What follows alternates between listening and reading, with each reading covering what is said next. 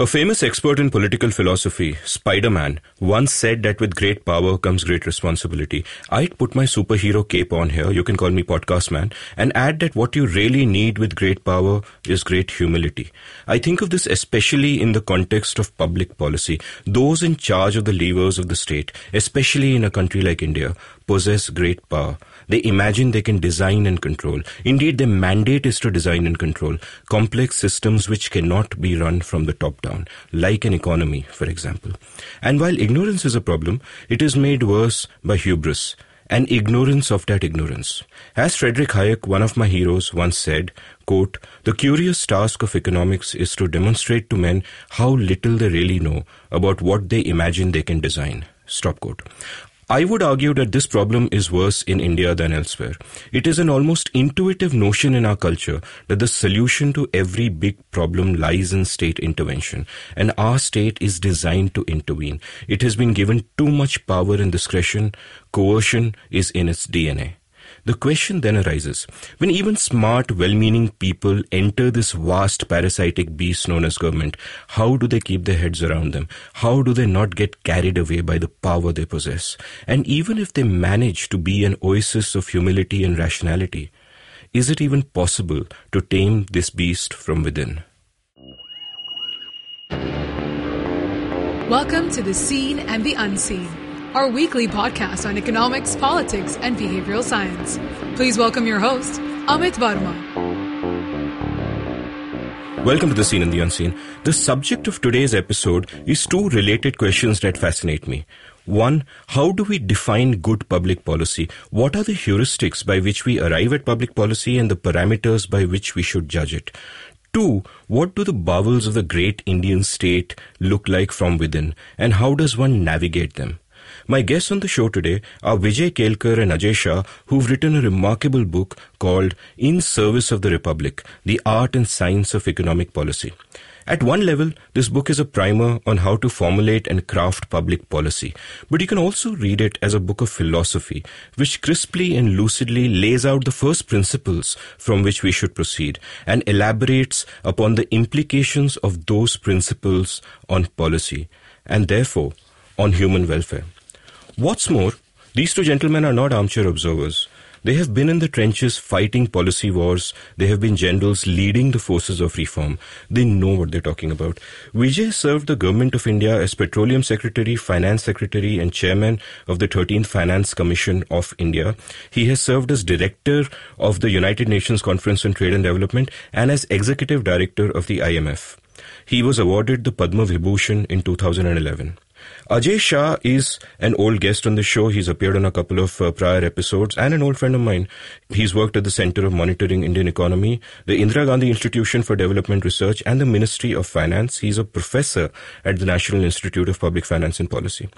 Ajay's, of course, been on the show before. So I'm actually going to begin this conversation by asking Vijay a bit about his background and how he got into being a policy person, basically. You know, uh, when I look back, my life was full of accidents and uh, turns and twists.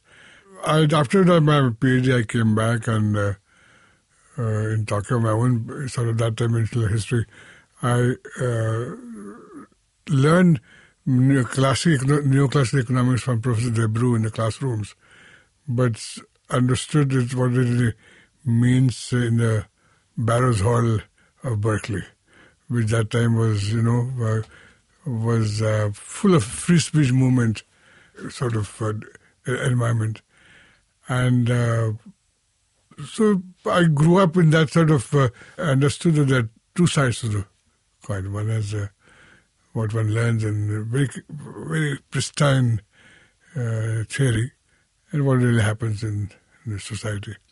Then I came back and joined teaching. Have a teaching profession but then uh, I, I went to planning commission and worked as a bit Professor Chakravarti and then continued in different, then I went to Ministry of Commerce and uh, now thinking, looking back, I really am surprised. I'm not advised to any of my friends. But every job was contract. I was contract labor. I didn't have permanent job. Because unlike, you know, one thing in a way is good, one is bad. Every economic advisor post in government of India is a fresh post advertised by UPSC and you go to UPSC interview. So one can be a term contract. So there's an advantage and disadvantage because there's a much freer entry because it's unfortunately increasingly it's getting what they call encarded so we don't get this inflation. So that's how I went uh, from, and then my, in planning with my other mentor, I met Professor uh, Lovraj Kumar. So uh, I, I was in Geneva actually. He said, why don't you come and work with me in petroleum ministry? I said, I don't know what petrol is. I don't use petrol in my uh, scooter. He said, no, no, don't worry, I'll teach you. He was a petroleum man. And that's how sort of spent a lot of many years in petroleum ministry.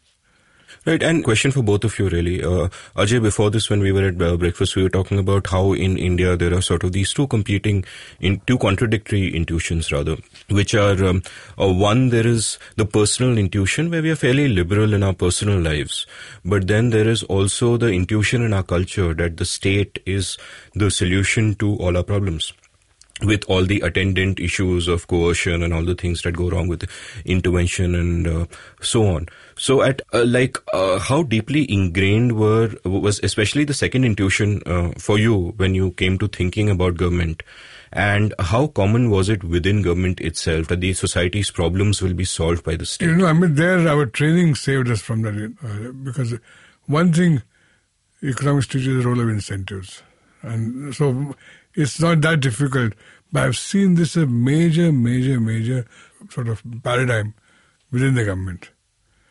I'll give a simple example. In Ministry of Petroleum, we had a very sophisticated man as cabinet secretary. And uh, we were proposing giving international prices of oil. I said, if you have to promote exploration, give uh, uh, the prices which is uh, what is the value is of that product. So he told me, why do you want? You're a petroleum secretary. Just order bunches of fine oil. Just put more money. I said, no, they have to incentivize to, uh, because they just would not see. He says, ONGC is a publicly owned company, is under your ministry. Just tell them to invest more in exploration. So this is uh, somehow, and he was a very sophisticated man. I mean, in terms of sheer mind power, is you know, par with anybody else. But so I think for, your training helps you escape that. Uh, you learn that. I mean, the importance of incentive. That's one, you know, first thing you learn. But it's quite ubiquitous that uh, you order and things happen because your government is ordered. And Ajay, you also worked in government since the 90s and you worked in the Ministry of Finance, you worked elsewhere and all that. Is economic thinking commonly understood within government? Like there's a whole section in your book about the science of public policy where you talk about what I would imagine would be sort of Econ 101 concept in terms of uh, sort of like why does this need to be told to policymakers kind of thing, uh, what spontaneous order is and how prices work and all of that. And it seems to me that the impetus for that possibly it's not as commonly understood as one would think. Yeah, so all of us have funny stories about what happens inside government, and here's my funny story. Uh, I was new to government. I joined the Ministry of Finance, and there was a discussion, a big elaborate discussion on what the export target next year was going to be. And I was just this bewildered child in the room saying, Excuse me, none of you blokes in the room export. The exports are all done by some private people out there. Who are you to set a target for them? And it's really, you know, in a civilized society, it is private people that decide to export, decide to not export, and no government has a target for exports. But I was overruled. The room was clear that we will set an export target every year. And the Ministry of Commerce will then work towards that target. And the Ministry of Commerce will be held accountable for delivering on that target. And what do they do? Then they try to come up with export incentives. So you try to pay subsidies to people to export, which is just a very negation of the whole point. Export orientation is good because we get firms that are globally competitive that are good at what they do. If you pay a guy a subsidy to export you haven't actually got the productivity. It's you know it's mixing up means and ends that it exporting is valuable because it reflects productivity in firms. It forces firms to compete in world markets and get good at what they do and match global standards of quality. If you are going to pay a guy in terms of an export subsidy or a distorted exchange rate then what's the point? You have actually not got what you really wanted, which is productivity. Instead, you met a target, which is exports. So this kind of paradox comes up all the time. And so bureaucracies are basically set up where they're ticking all these boxes and they have all of these parameters, but there's no deeper thinking about what is sort of. Tell me the sort of. Uh, I mean, uh, can I just pursue this sure, point? Sure. It's a very important point. You know, our export policy is designed to give export subsidies, and we export subsidies to inefficient products. Because you end up with a more costlier, that's why you give subsidy because they say mm, the textiles uh, don't require subsidy because they're efficient. So instead of promoting what is efficient, you try to promote something else. And then there's other, it's very difficult to persuade, simple point which uh, Abba Lerner wrote about almost 100 years ago, that uh, when you put duties on imports, you're also taxing exports. This simple, uh, very difficult to persuade them that don't have this protection regime because you're already you're creating a problem for more efficient lines of your uh, country's uh, production structure. So his what is is absolutely right that somehow incentives I just don't understood the role of incentives, how it can play, and what we are trying to do. We know better, and that's where we want to go. And we end up doing exactly product opposite. You don't go where you want to go because namely buoyant Indian economy and you have inefficient production structure. Let's kind of talk about how the book came about. Like very early in the book, there is this sentence which kind of struck me as being very reflective of your urgency towards these issues, Ajay, which is, quote, we must get rich before we get old. Stop quote uh, Vijay's uh, line. But it's sort of, you know, like, you know, every time I've uh, met you, Ajay, in fact, that there is this urgency that we have to do something now that, you know, otherwise we shall lose what they call the demographic dividend and so on. You know, I mean, if you look at history after Second World War, all Asian miracles, starting with Japan, then these four tigers, and then China, all had one thing in common, not Confucianism, but demographic transition. All of them are a sweet spot where the share of working population has the highest. And it is no rocket science because that's where you have maximum advantage in terms of supply side of the productive forces. And that's what exactly we are. We're just 15, 20 years behind uh, China in our demographic transition. That's where the urgency. Because then it's a, I may be exaggerating, but it's really one opportunity in lifetime of country, not just you human being. Because when the aging starts, then evidence is that your productivity goes, you know, doesn't go up, but mainly these uh, savings drop. And uh, so, so, I think it's a, it, uh, and we were just missing it. I we decided we had a bunch of four decades, two decades already gone. And and the evidence is around issues that he talked about, such as the savings decline. We don't know enough about what young people do, but it is my view and my opinion that the creative and entrepreneurial capacity that you get in that young population is part of the miracle of what you can do in a younger population, which will be much harder to do in an older population. This is not something that we economists understand enough, but I can't but worry that today in India, with the median population in the 20s and 30s, is the time when amazing things can happen. And we're really missing this opportunity that 20 years from now, the same economic policy will yield inferior results compared to what it can do today. Freedom can be so powerful today in opening up the opportunities of the country. So, just to uh, sort of give perspective to my listeners. You remember, I mean, most of Nobel Prize winners got the Nobel Prize for their work in the 20s and 30s when they're so, just to sort of give perspective to uh, my listeners and uh, tell me if you agree with this broadly, this summation is that for the last 20 years we've been hearing the phrase demographic dividend. What does it really mean? What it really means is that India is getting younger and younger. For example, today more than 60% of the people in India are born after the liberalization of 91, something that maybe we old or middle-aged fogies uh, have a sort of uh, often don't realize. We take it for granted that people have the same frames of reference as we are. And what this country being so young means that it's filled with creative and entrepreneurial energy, with dynamism, and societies grow, economies grow, where uh, this energy is allowed a field in which it can express itself.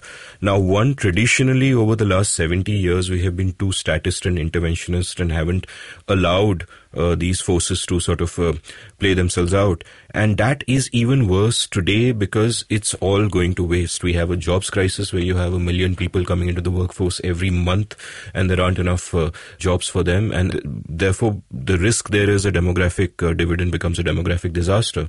And even ignoring the social consequences of this in the short run, the economic consequences of this in the long run is that we are a much poorer country than we would otherwise be. Yes, we agree. Right. Look, see, I'm now 77 years old, and I'm a dissaver. What is my contribution now? I'm not saving. I'm not investing. So that's what younger age has a tremendous advantage of sustained high savings, sustained investments, and plus productivity and creativity. And, and it feels everything sort of, uh, sort of. There's a sweet spot for development. No, and it feels especially tragic because given technology, given globalization, given what is happening, there's an even greater scope for young people to actually make a difference in the world. And, uh, you know, that opportunity yeah. is sort of just being lost. Can I riff on these themes? I, I want to now say something larger. Uh, I want to talk about my own evolution of ideas. Uh, as a child, when we studied economics, we were told this story about a growth model where a country puts labor and capital and gets output. And we were told that you have to mobilize the labor and you have to mobilize the capital and then it all turns on productivity growth and you get more and more productivity growth and that's how you get gdp growth. And this is the simple fable that we were told as children. And increasingly over the years i have moved away from this way of thinking in pretty radical ways. And let me go through each of these components. Let's start at labor. Okay it was a complete eye opener to me to gradually understand and realize that actually most of the Indian working age population is just not at work. This is not a small unemployment problem. It is a large non-employment problem. So in the age group 16 to 64, unemployment is the tiny fraction of people who say that they're looking for work and don't have work. A very large number of people are just not even looking for work. They've given up or for whatever else is going on in their lives, they're not in the labor force only 40% of India in the age group from 16 to 64 is at work. 60% is not. 60% of adults in the age group 16 to 64 are not at work. There is this army of people out there that are not being harnessed in the economy. So there is no using growth of labor to grow GDP in India. Our problem is that we've just not utilized this labor force the firms of India are not building businesses that create jobs for most of India. So this is one big realization that there is no GDP growth in India that comes because of increased population. The GDP growth in India will come because firms invest and firms hire more people. And the amount available is infinity. There's a very large number of people who are available who are not being harnessed. So in a way, it's both a tragedy and an opportunity. That if we could get our act together, overnight, there's a lot of labor out there that can be put to work. Similarly, on capital. In an old India, in the India that uh, Dr. Kelkar used to grapple with, there was a capital constraint. There was not enough capital. We couldn't build stuff in India because we were stuck with a pool of domestic savings. But today we live in a world of financial globalization. There is essentially infinite capital available in the world. A good business project in India will be able to raise infinite capital in the global markets or well structured financial intermediaries in India will be able to raise capital and deploy it into the local economy. So again, a capital constraint is out. There is no shortage of capital. So there is no constraint on capital. There's no constraint on labor. What gives? Why can't we get GDP up by 5x, by 10x? And then that takes you to what holds us back. It's our institutions. It is all the impediments we put on the minds of firms to organize themselves and use these opportunities. Why do people not put together firms using this infinite pool of labor, using this infinite pool of capital to create output, to sell into India, to sell into the global market? What are all the things hampering the mobilization of labor and capital? Rather than saying that we will save every year and then we will multiply some Indian savings by some ICORs and we will get an estimate of the impact of incremental savings on Indian GDP. You know, I've just stopped thinking like that. What holds us back is institutions. What holds us back is all the things that interfere with the mind of a manager, with the mind of a firm, with the mind of an entrepreneur, with the mind of a farmer. A farmer is a business. Why do people not use capital and labor, put it to work? That is the way we should think. Right. So, you know, like in, in, in your book, one of the uh, sort of articulations which struck me and, and, you know, gave me a frame to think about these things was how you describe ways of thinking about public policy in three different phases where you say there is a Mark 1 way of thinking about public policy, which is basically from independence till the early 80s. And then there is Mark 2, uh, which is uh, from uh, the 80s to 2011 and now we are in a crisis and we need a mark 3 and your book essentially is an attempt to get people to think in the right ways about public policy. Tell me a little bit about what is mark 1 what is mark 2 and what went wrong in 2011 one way of uh, thinking about it is that when you're trying to uh, make policies for the I mean, as a meta policies or country as a whole one way of thinking about it by policymakers has been what are the binding constraints which is not allowing our productive forces to find expression. When we became independent, we had two problems. Uh, that's what our thinkers thought. One is that production structure was distorted because it was colonial. It was linked to metropolitan. For instance, there was a great debate between textiles versus steel, if you remember. And second was that uh, very large transformation takes coordinated investments and there's missing market. There's no capital market, as just said. That there was no capital market also to people. So state had to play a role. That's happened every um, lagging uh, or by those late entrants. The famous book by Gerschenkron, which shows that every latecomers, the state played a very important role. Even the beautiful book by Boltho on Japan. He also showed in Japan, same thing happened.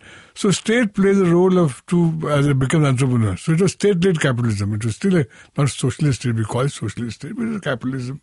But state so that was Mark 1, which was binding constraint was non-existent of capital markets or factory markets or missing market. That's what we have said. It gave you a lot of mileage because you essentially made enormous investment which did not come and which led to breaking this uh, colonial uh, stagnation. And it was a remarkable uh, jump in growth rate. But we also dealing with the world economy. So part two of dealing we completely forgot foreign trade plays a transformative gives a larger possibility set. I mean, there's a, a beautiful paper by, simple paper by Jagdish Bhagwati on this.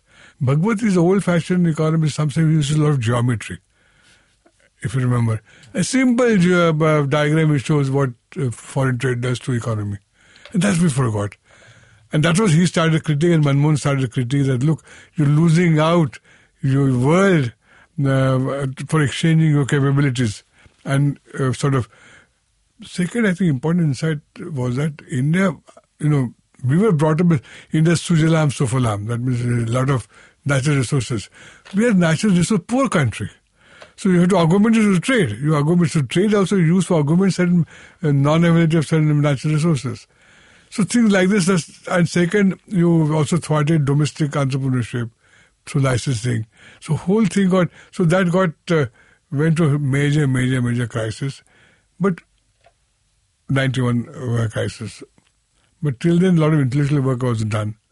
It was available, and Mark II came, Paradigm 2 came, which involves no. We can use very creatively.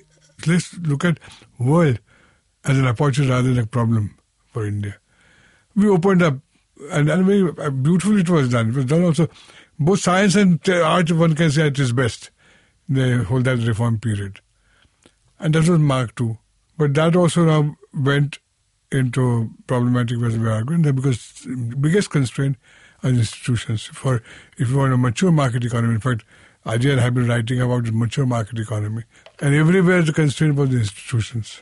So I think binding constraint, as Ajay mentioned, is our non-functioning institutions because all mature market economies have very evolved institutional structure and capacity of the state. And and uh, my sort of problem with state capacity further got strengthened because all my working life was in Delhi. For the last 10 years, I, one decade I've been now in India and I was working with my government of Maharashtra. And I'm a, you don't know what the problems are at state level. And city level is, of course, even worse.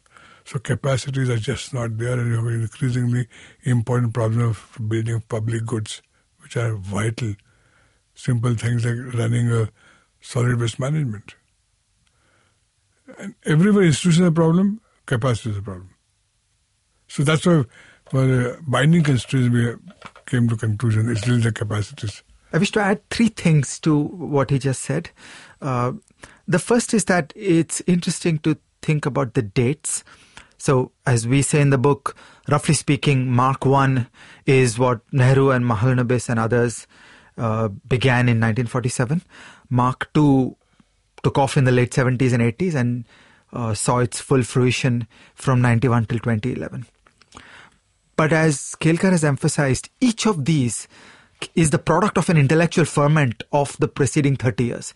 So the thought process that Nehru and Mahalanobis put into motion after 1947 was actually the fruit of the labor of the Indian intellectual community from the 1920s onwards. Okay, in similar fashion, Manmohan Singh's PhD thesis was 1964. Jagdish Bhagwati and Arun Shourie and T.N. Srinivasan were writing about this stuff from the mid 60s.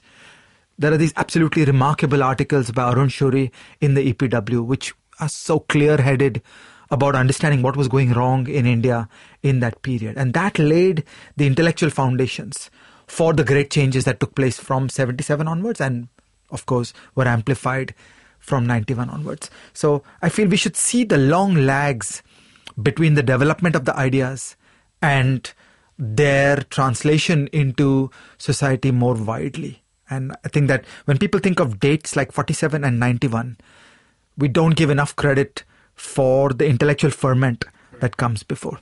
The second thing I'd like to say is that too often it is too easy for us to become very critical of the great men and women who came before. And uh, I think that that's not a fair way to do it, and that's really a wrong way to do it. Uh, Nehru and Mahalanobis and others were great men. They thought about the world and they exerted a powerful and valuable transformative influence. And with the benefit of hindsight, we see they got some things right and they got some things wrong. So, you know, I feel we should be careful about both extremes. We should not venerate our elders to the point where it becomes a straitjacket, that it becomes an ideology and I'm not willing to move away from it.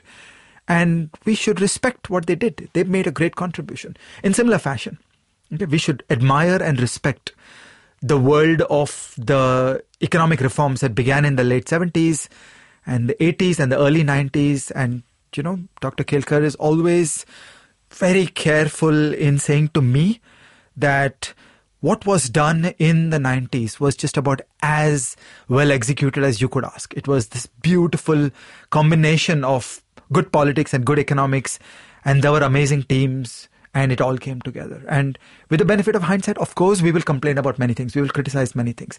But let's not take away from our respect and our praise and our gratitude for the people who did that. And we should probably get to talking about, um, you know, the book per se, but uh, I can't help sort of thinking aloud and responding to what you just said that it seems to me, and there's a related question then, therefore, it seems to me that when you speak of an intellectual tradition that paved the way for what Nehru and Mahalanobis did and what uh, Manmohan did later in 91, it strikes me that that is, you know, I get the point in the second instance. But in the first instance, there were many competing sort of um, intellectual traditions. And it almost feels like happenstance to me that Nehru and Mahalanobis, their vision sort of won out that Nehru happened to be prime minister because in a different context, outside the context of economics, in the context of politics, what I have been exploring over a series of episodes on sort of uh, Indian politics, uh, it seems more and more to me that uh, Nehru was, in a sense, a man apart. If you see the people who surrounded him, you know, there are strains of greater conservatism from people like, you know, Patel and um, all Rajaji. the others. Uh, Patel, Rajaji, uh, even Rajendra Prasad. You know, there's a there's that uh, Hindu conservative strand which is there. There is a free market strand which is there, and it just happens to us that the one guy who is prime minister happens to be Fabian socialist. And and my related question there is, and I completely agree with you that with hindsight, it's very easy to uh, judge people. I mean, I'm far more judgmental of, say, someone like Indira Gandhi, who really should have known better, than of someone like Nehru, who built whatever great institutions we have. But the, the, the, the related question there is that it seems to me more fair to say that 91 was inevitable because I am perhaps of the naive belief that the arc of history does tend towards freedom. And therefore, at some point, we would have had to move away from the statism and towards uh, greater freedom. Uh, and that seems sort of more inevitable to me in that context. Of course, everything in history looks inevitable, right? No, uh, but you're not uh, as far correct. Look at all the latecomers.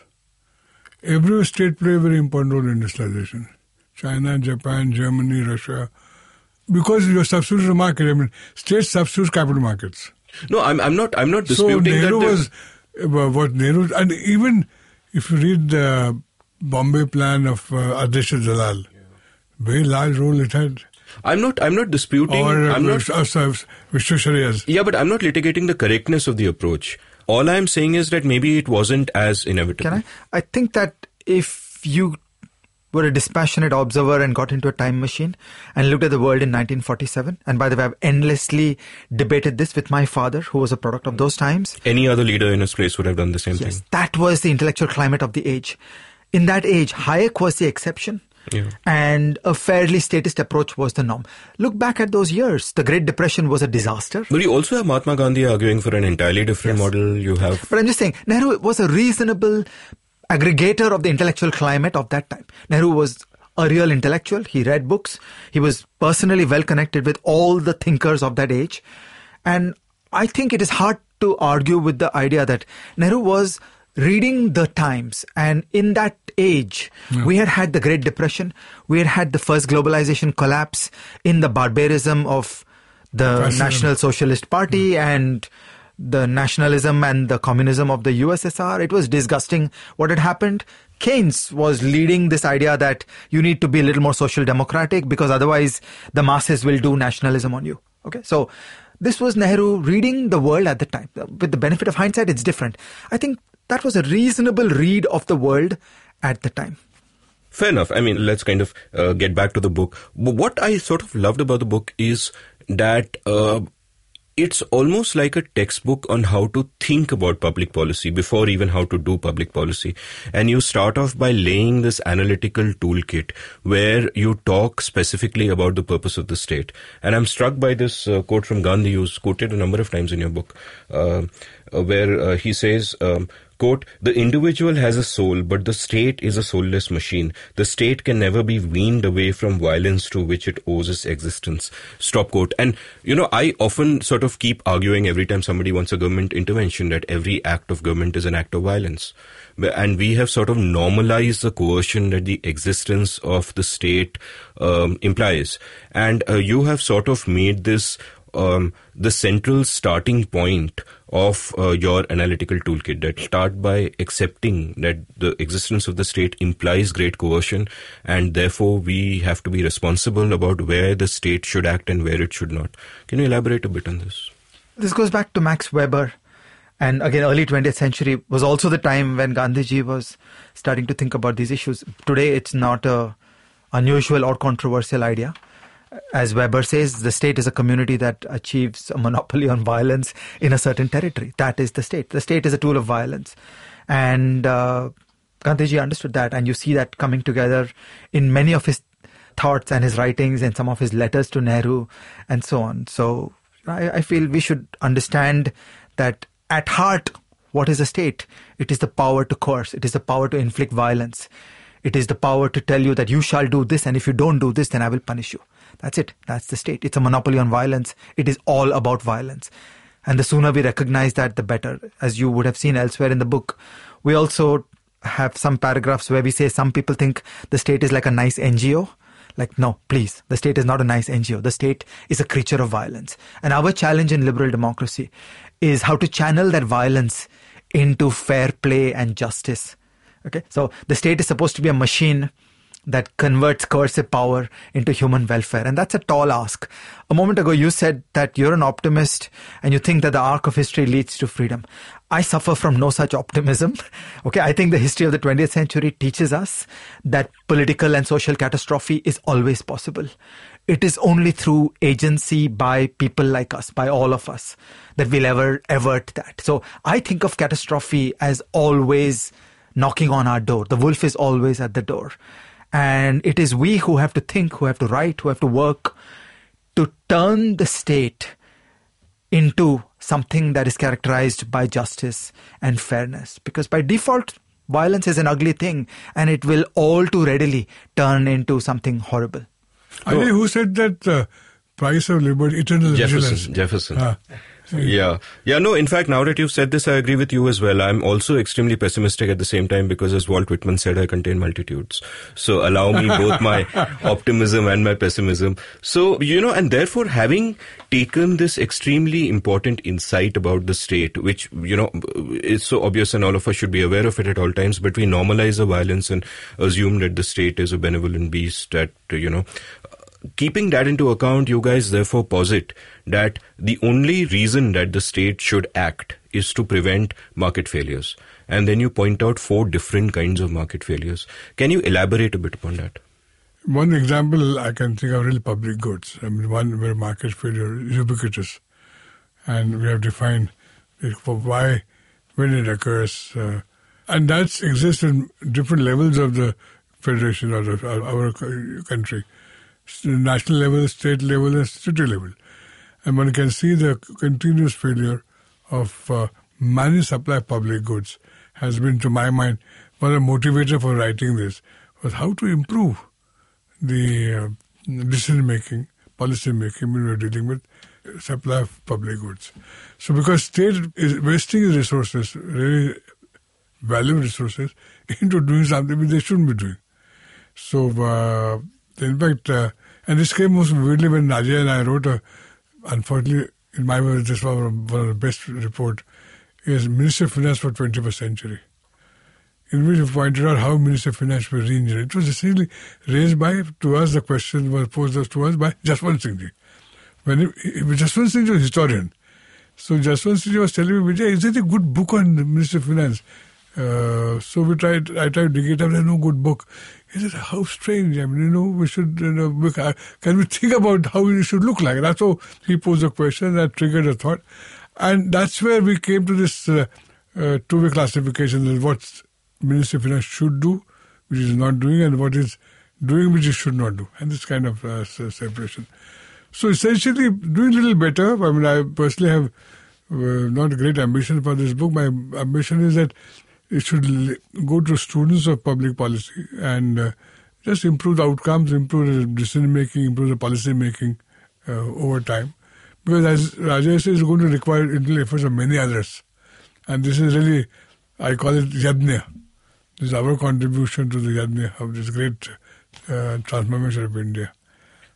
No, and I should actually clarify here that uh, I'm, we are using these dry terms about the state interfering, uh, about the state acting when there are market failures. But I just want to sort of uh, state in simple language what it really means. I mean, I think of markets as a mechanism by which society solves its own problems.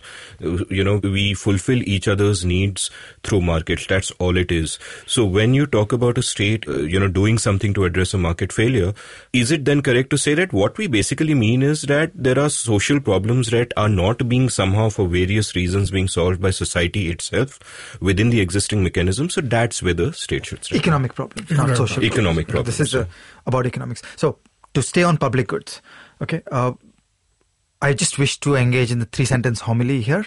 The words market failure, public goods, asymmetric information, externalities, market power. All these are technical phrases that are overloaded on ordinary English words, and all of us need to be careful about how we use them and what we mean by them. And one of our objectives in this book is to bring a better vocabulary to our discussions because many times these words are being abused.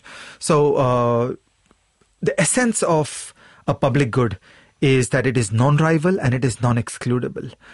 Non excludable means that you cannot even in principle exclude a newborn child from the benefit of that public good. And that creates a free rider problem because that newborn child comes along and benefits from the public good, but will not pay anything for it because even if the child did not pay for it, they're still going to benefit from that public good. So it is in the very essence of a public good that there cannot be a private firm that will produce those public goods and have a revenue model where they will raise an invoice on somebody because that somebody will just refuse to pay because it is non-excludable. And that's how societies need to organize themselves around the state, who would have a monopoly on violence, who would be able to keep the peace, who would be able to charge taxes and use some of the tax money to produce the public goods. And only the state will do public goods either by production or by financing, either way there's really an important role for the, the state. clean air is a public good, for so example. Clean air is a great people in Delhi example. Would, that is very uh, difficult for uh, not just in Delhi, man. Yeah, all over North all India. Over North India all yeah. over North India. So you know, I've been doing these discussions with my colleague Ila Patnaik at the office that surely there's a better Coasian bargain that the folks in Delhi are willing to pay billions of dollars in return for better air. And what is going on in Punjab is actually the most low value crops are being produced, which is actually a bad use of land and yeah. labor in Punjab. It's the worst deal in the world. It's like what we have here is a failure to negotiate. And there just needs to be a way to put it together. And that's what should happen in a liberal democracy. That's what our legislators are supposed to negotiate with each other and find those bargains whereby the folks all over North India will pay some taxes and the agriculture policies will be reset and then the air quality will improve. These are contracts that are infeasible for us to find those negotiations by ourselves. And that's where just a simple insistence on freedom and people negotiating with each other doesn't work. And that's why we need this intermediary called the state. So let me sort of unpack it for my listeners. And this particular example is probably too more granular than I intended to go. I intended to stay with the broad ideas, but nevertheless is very illustrative of a lot of problems. So I'll sort of unpack it a bit. Now I've, for example, had an episode in the past on um, um, the smog in Delhi. And one of the main uh, reasons why the smog in Delhi gets so bad around October, November is that the farmers are burning the, the leftover of their rice crop at that time and they have to burn it because they have no option. That's the cheapest possible way out for them. And at one level, it's a state capacity thing. There aren't enough uh, policemen to really be able to stop them. You also see various perverse incentives come into play here. Punjab is arid. Why are they growing rice, which is water intensive? They are doing it because number one, they're incentivized by minimum support prices set by the government on rice, which causes them to grow rice even when they normally would not if they got signals from the marketplace. And, and two, because there is uh, free electricity for agriculture and therefore they can use their bore wells to pump up as much water as they need. So they end up uh, producing rice. So that is, you know, that's an aside, but at one level, that's part of the failure. Uh, but the larger question remains, even if this was not the case and Punjab wasn't arid and it made sense to grow rice anyway. So now the issue here is it's also a political economy problem because the people of Delhi want fresh air and but the government of Delhi is powerless to do anything about it because it is farmers in Punjab who are causing this problem. And the government of Punjab cannot do anything against the farmers because the farmers are an important vote bank. Now what you meant by Coasian solutions, and you of course elaborated on this in your book, is that a Coasian solution would be that let's say that I am producing something in my house which pollutes your house, which is a neighboring house in some way. One way of solving this is saying that you are a victim and the state should stop in and make me stop.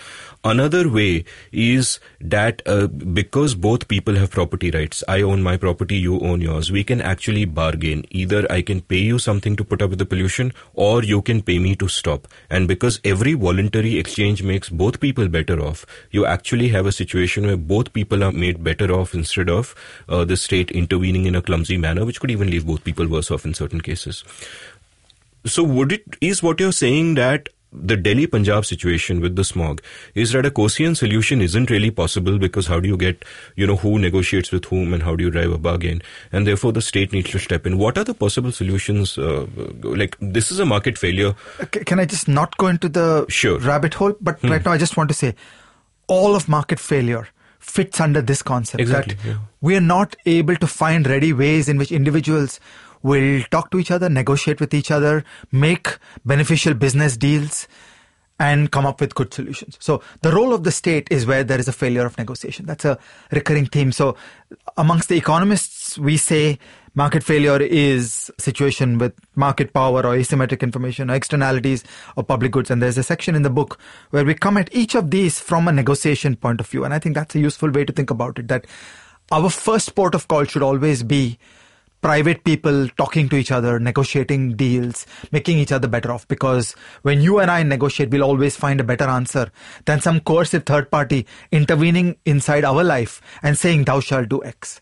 But there is a class of problems where negotiations don't work so well, and that is the role of the state. So that's a nice unifying theme to think about why do you have a state? Where should the state intervene? And to add a nuance to that sometimes the state gets in the way of negotiation. For example farmers aren't allowed to sell agricultural land for non-agricultural purposes. So if i'm a farmer and i want to sell my uh, land to reliance i'm not allowed to negotiate with them otherwise we would have sorted it out. So and then the state further intervenes saying because you can't negotiate we will expropriate your land and give it to the big company. Whereas the negotiation itself uh, should have been so this negotiation perspective of thinking of humans as rational, sentient, capable beings who will negotiate with each other and who are not stupid, who are not children.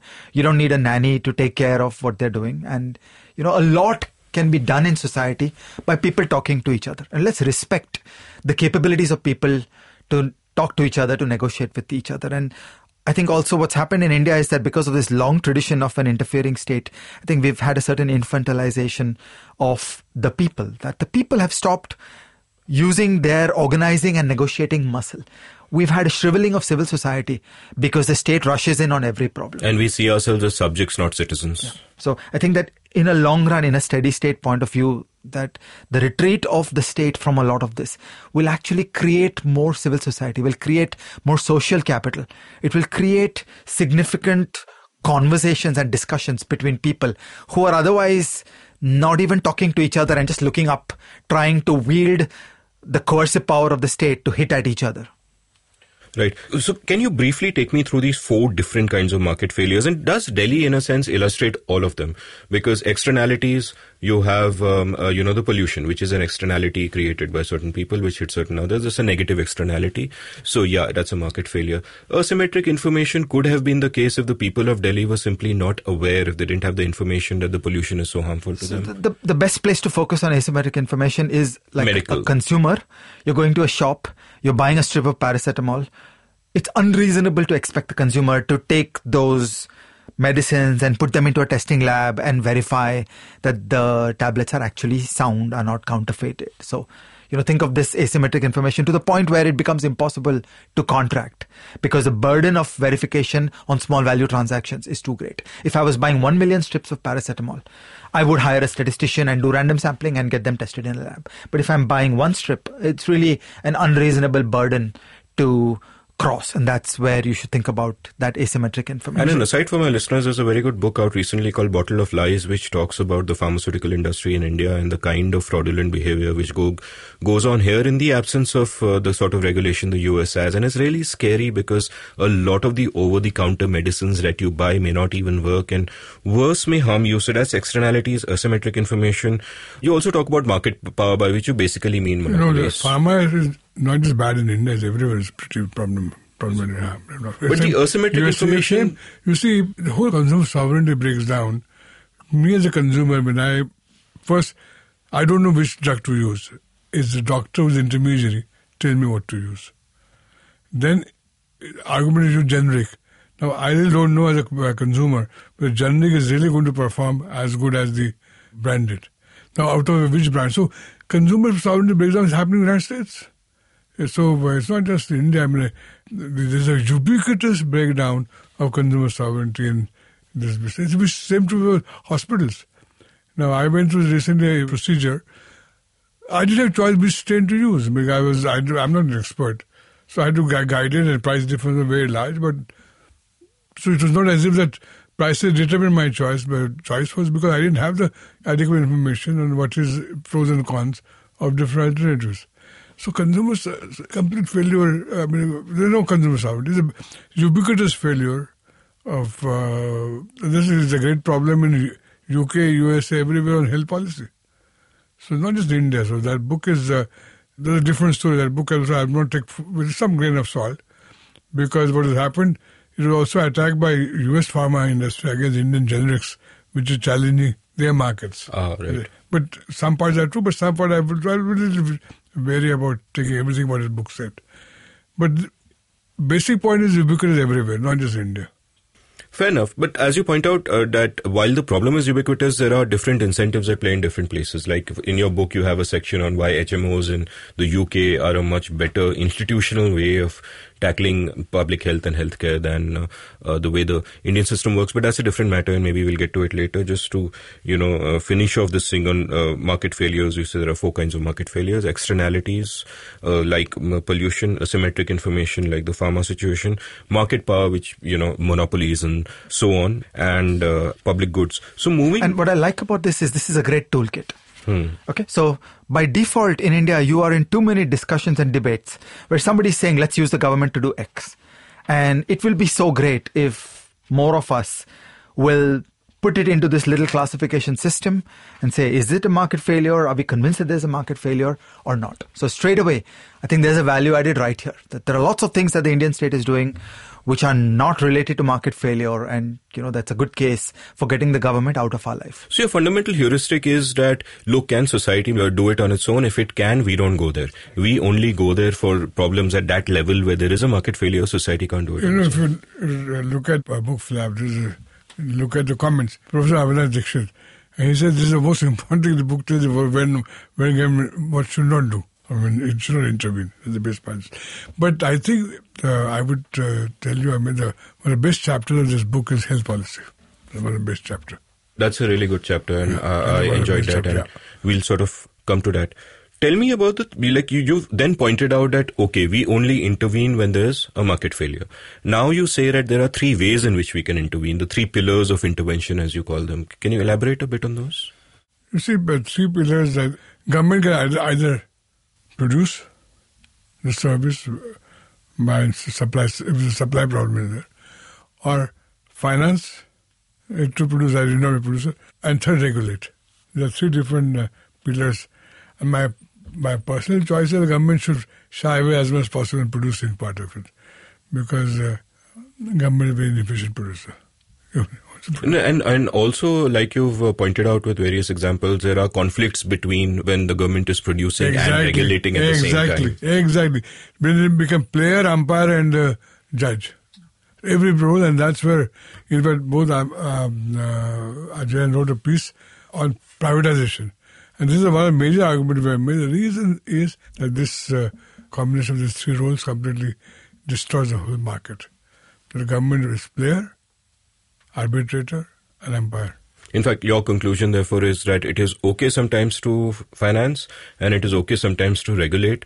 It is usually not okay to yeah. uh, produce. But I just want to say how my opinions have shifted on some of this. If you'd asked me 20 years ago, I would have been clear eyed and confident that, yeah, get out of producing and do regulating and financing. I think one of the arguments of this book is that there is a generic thing called state capacity. And when there is low state capacity, this runs deep and this hampers everything that you do.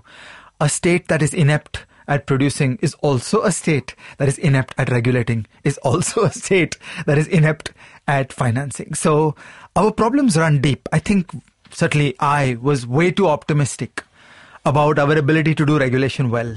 We actually do regulation very badly. So we have to worry more about these things. Similarly, financing many of us have thought a lot about things like education vouchers, and at first blush, we're very positive about it. But you do have to reckon with the Indian state capacity crisis that are we able to build an organization that will actually find the household correctly? The money will not just be embezzled and the money will be correctly and efficiently transmitted. As an example, consider RSBY, the health insurance system. When it first came up, I was very supportive. But now, with the benefit of hindsight, we see RSBY has actually not worked well. There is large scale insurance fraud all over the country. So, state capacity is a barrier in everything. And low capacity government will do everything wrong. It will not know how to wage war. It will not know how to do intelligence operations. It will not know how to run a voucher system. It will not know how to gather statistics. It will not know how to make a budget. So that fundamental streak of low capability runs all across. Everything that the Indian state does is done badly. In fact, I, in this context, just occurred to me. I mean, listening to in our next edition, if it comes, we should write about this type one and type two errors and what kind of uh, problems occurs in the state intervention. Why we should be wary, and what are sources of this uh, problems and is uh, which are likely to be more often and how to go about it. We should probably write uh, on this. Yeah, that's also eye-opening because later in your book you talk about public-private partnerships, PPPs, and you point out that how people assume that because we don't have state capacity, we'll just do a partnership.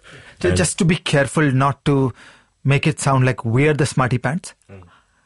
Ke- Dr. Kelkar and I were equally enthusiastic Yeah. about those positions in the 90s. And it's with the benefit of hindsight that we understand that actually these failures run deep. That a government that is bad at contracting, the government is bad at drafting contracts, negotiating contracts, managing contracts, handling disputes, making payments. All these fundamental homeostatic processes of the Indian state are broken.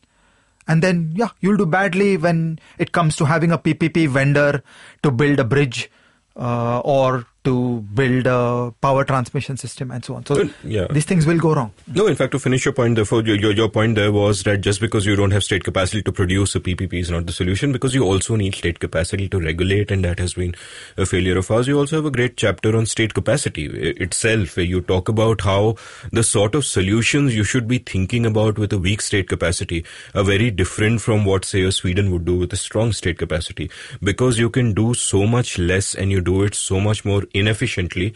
You therefore have to limit the interventions uh, that you do. I think you quoted someone as saying that it's almost a sort of a. I think you quoted Kaushik Basu as saying that it's a libertarianism by stealth. Yeah. Kaushik Basu's priceless quote there is libertarianism of necessity and there is libertarianism of choice. And he says in India, we all have to be libertarian because we do not have a well functioning state.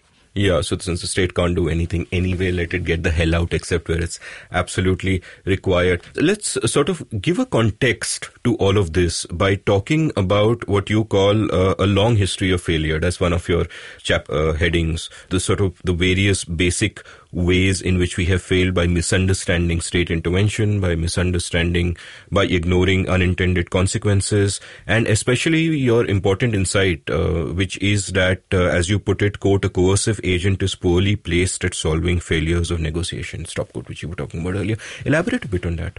We were saying a moment ago that if you think that at the heart of market failure is a failure to negotiate, and all you have is a coercive agent.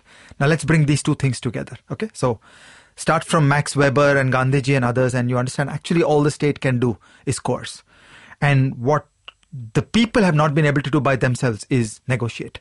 How do you use a coercive agent to solve inadequacies of negotiation? It's not entirely clear and obvious, and a little bit of rumination around this will again help us see how it's a difficult job to build a state and run a state and do this well. Like the people were not able to negotiate with each other and figure out a solution to Punjab and North India and so on. And it is hard for the legislators at the union government, at the state government to all come together and figure out what kind of bargains will be done, which will actually reflect the best interests of the people and will add value. While that's a nice way to think about it and say it, it's actually extremely difficult to do it. So I think this is a very valuable combination, a juxtaposition. By the way, this is originally from Suyash Rai, uh, that uh, all you can do as state is to coerce, and the problem that you have to solve is failures of negotiation. When you put these two together, you see that this is going to be really hard. How can I add value? It is really hard to add value. And from this, what follows is again, I was very struck by the phrase of the subheading here, quote, the impossibility of paternalistic policy. Stop quote. Why is paternalism impossible? In the sense, why it can never work. in so many ways. Paternalism is like the state is like my parent, but my parent knows me. My parent knows a lot about me. My parent cares about my welfare. The state is a coercive agent. The states tend to amass power, and the individuals inside states relish amassing power. They don't particularly care about my welfare. The state doesn't even know my preferences and so on. We could go on and on. So this whole my bap conception that the state is like some replacement for a parent is really something we should be skeptical about. Yeah. How have you seen this transition? No, I mean, uh, the fact that government in my Bab Sarkar is ingrained in uh, our political class. That they think is their, uh, they have sort of do everything themselves and they know everything what needs to be done. And uh, given India, which is really a very large country, I mean, it's impossible to do uh, to be sitting in Delhi to uh, know what the problems in Cochin are. And uh, can't be, you know, take the view that I know everything about Cochin problem. Or for that matter, Mantralaya in Mumbai know what's the problem in Sangli or in uh, Osmanabad. So there are uh, whole problem different levels of uh, government where the sort of, if it's hierarchical terms, the high, higher levels of government think that they know everything what the lower levels want. And that's why when you get uh, I mean, simple things like, uh, I mean, I'll give my mind example, like Pune and even Pune. The alignment of Pune Metro, if you, the Pune citizens were never consulted properly. So, because they knew, because, why? Because Sreedharan did in Delhi. And with all due respect to Mr. Sreedharan, he has a marvelous job, but he's not God. And uh, unfortunately, some Pune citizens lost the uh, battle because they didn't have the voice. So the patternism like this, and I think the, is ubiquitous, influences everywhere that I know. No, in fact, uh, you uh, make a, a, case later in the book for decentralization, also yeah. more and more decentralization. That's the one principle reason. of subsidiarity. Yeah, that's that, the one uh, important uh, lesson. I, want to add to this uh, discussion. I feel that it's good to have an intuition that the fundamental DNA of a firm is to make money. Okay, so firms can layer all kinds of other objectives and you can try to have better governance and you can try to have regulation and all that.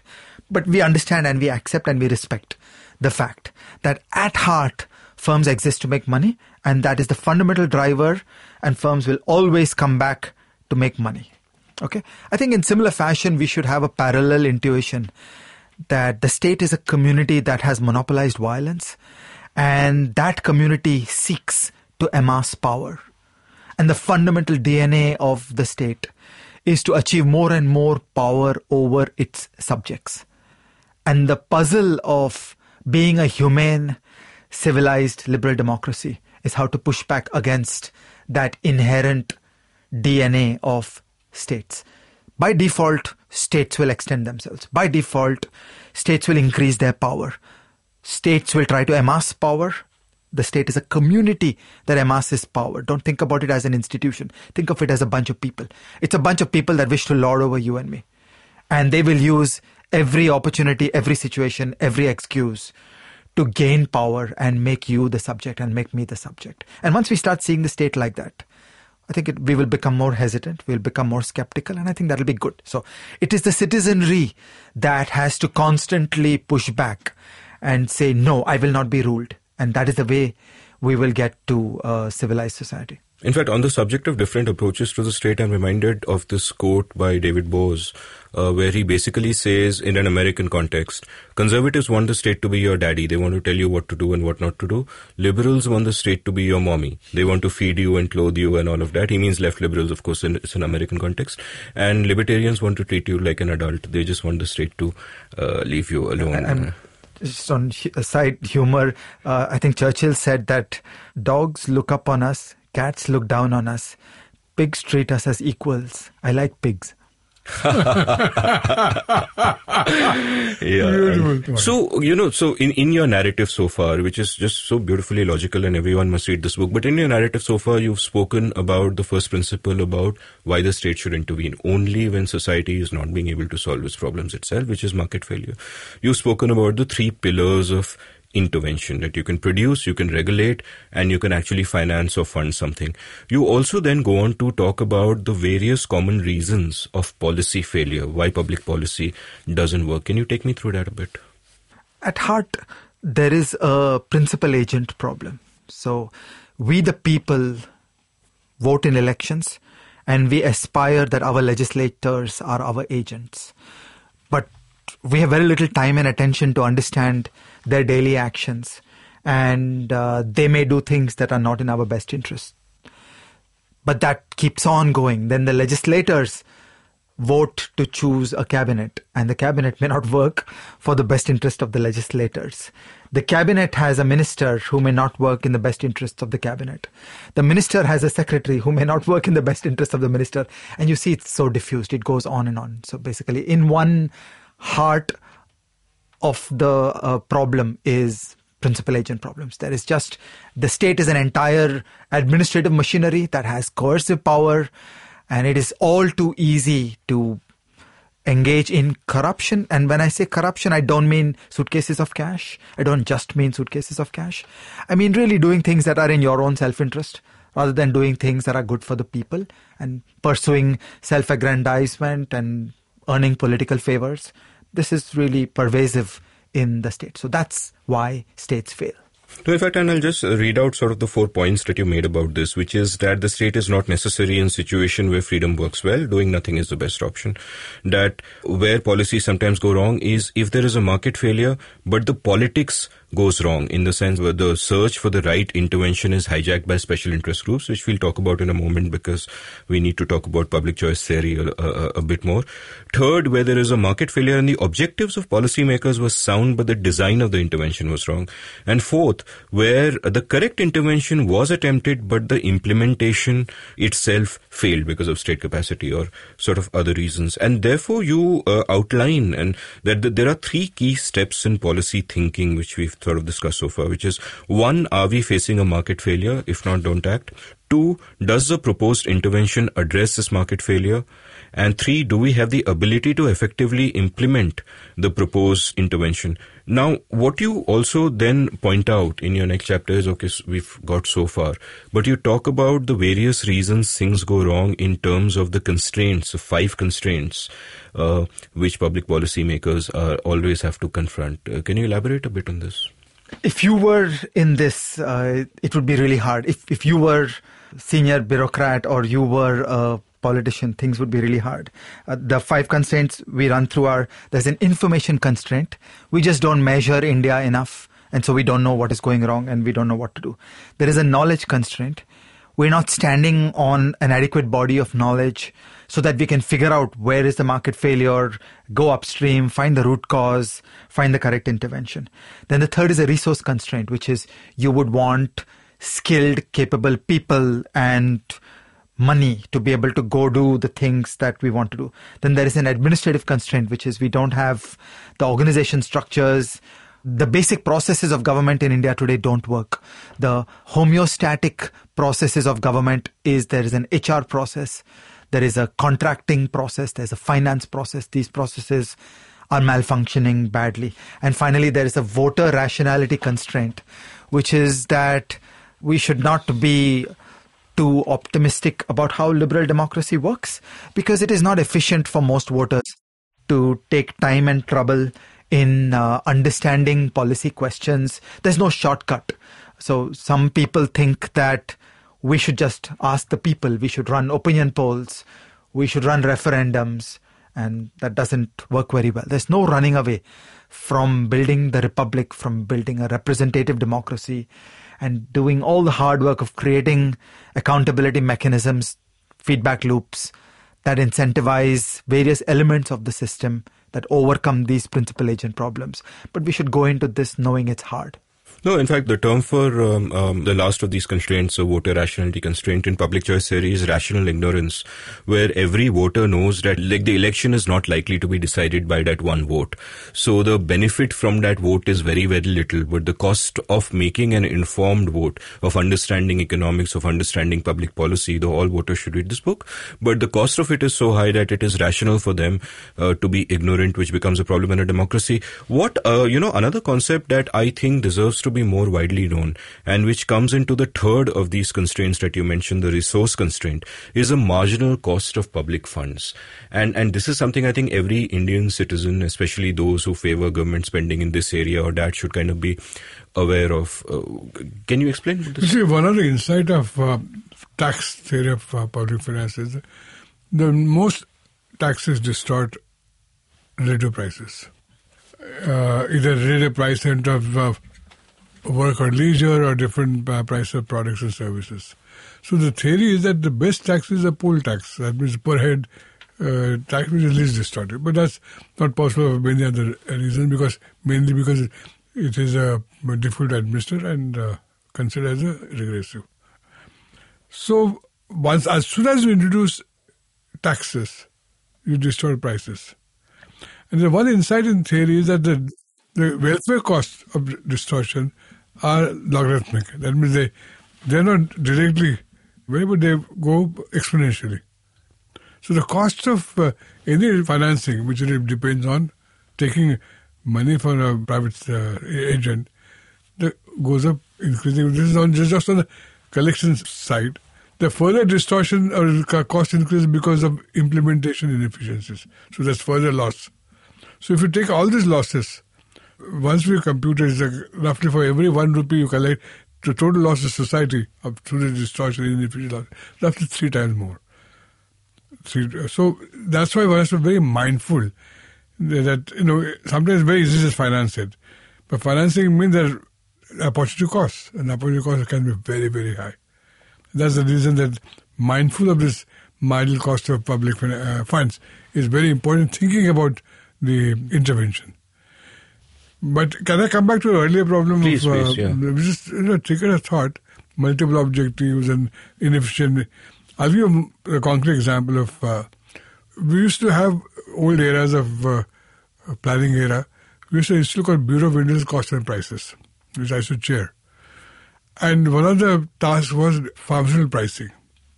Now, because all the BICP staff was very committed, they're good people, but when you're deciding about uh, prices the system of uh, data collection data was so wrong that we used to create either prices were too low, which would mean uh, the markets uh, there would be complete uh, absence of that product. It can't be a vital product. Things like vaccines, I know you're too young. Those days, God forbid, if it was a dog bite, people had to go from places to places, sometimes just to get that vaccine, uh, the vaccine dog bite. So there was a committee was set up, and I was asked to look into it. So we looked at it. Now, what is the problem? First, what is essential drug? What is essential to you may not be essential to me or somebody else. So there's one ambiguity. We don't, we don't even what we're trying to regulate. Second, at what we don't know the supply response. So if we keep it too high, if too low, what will happen?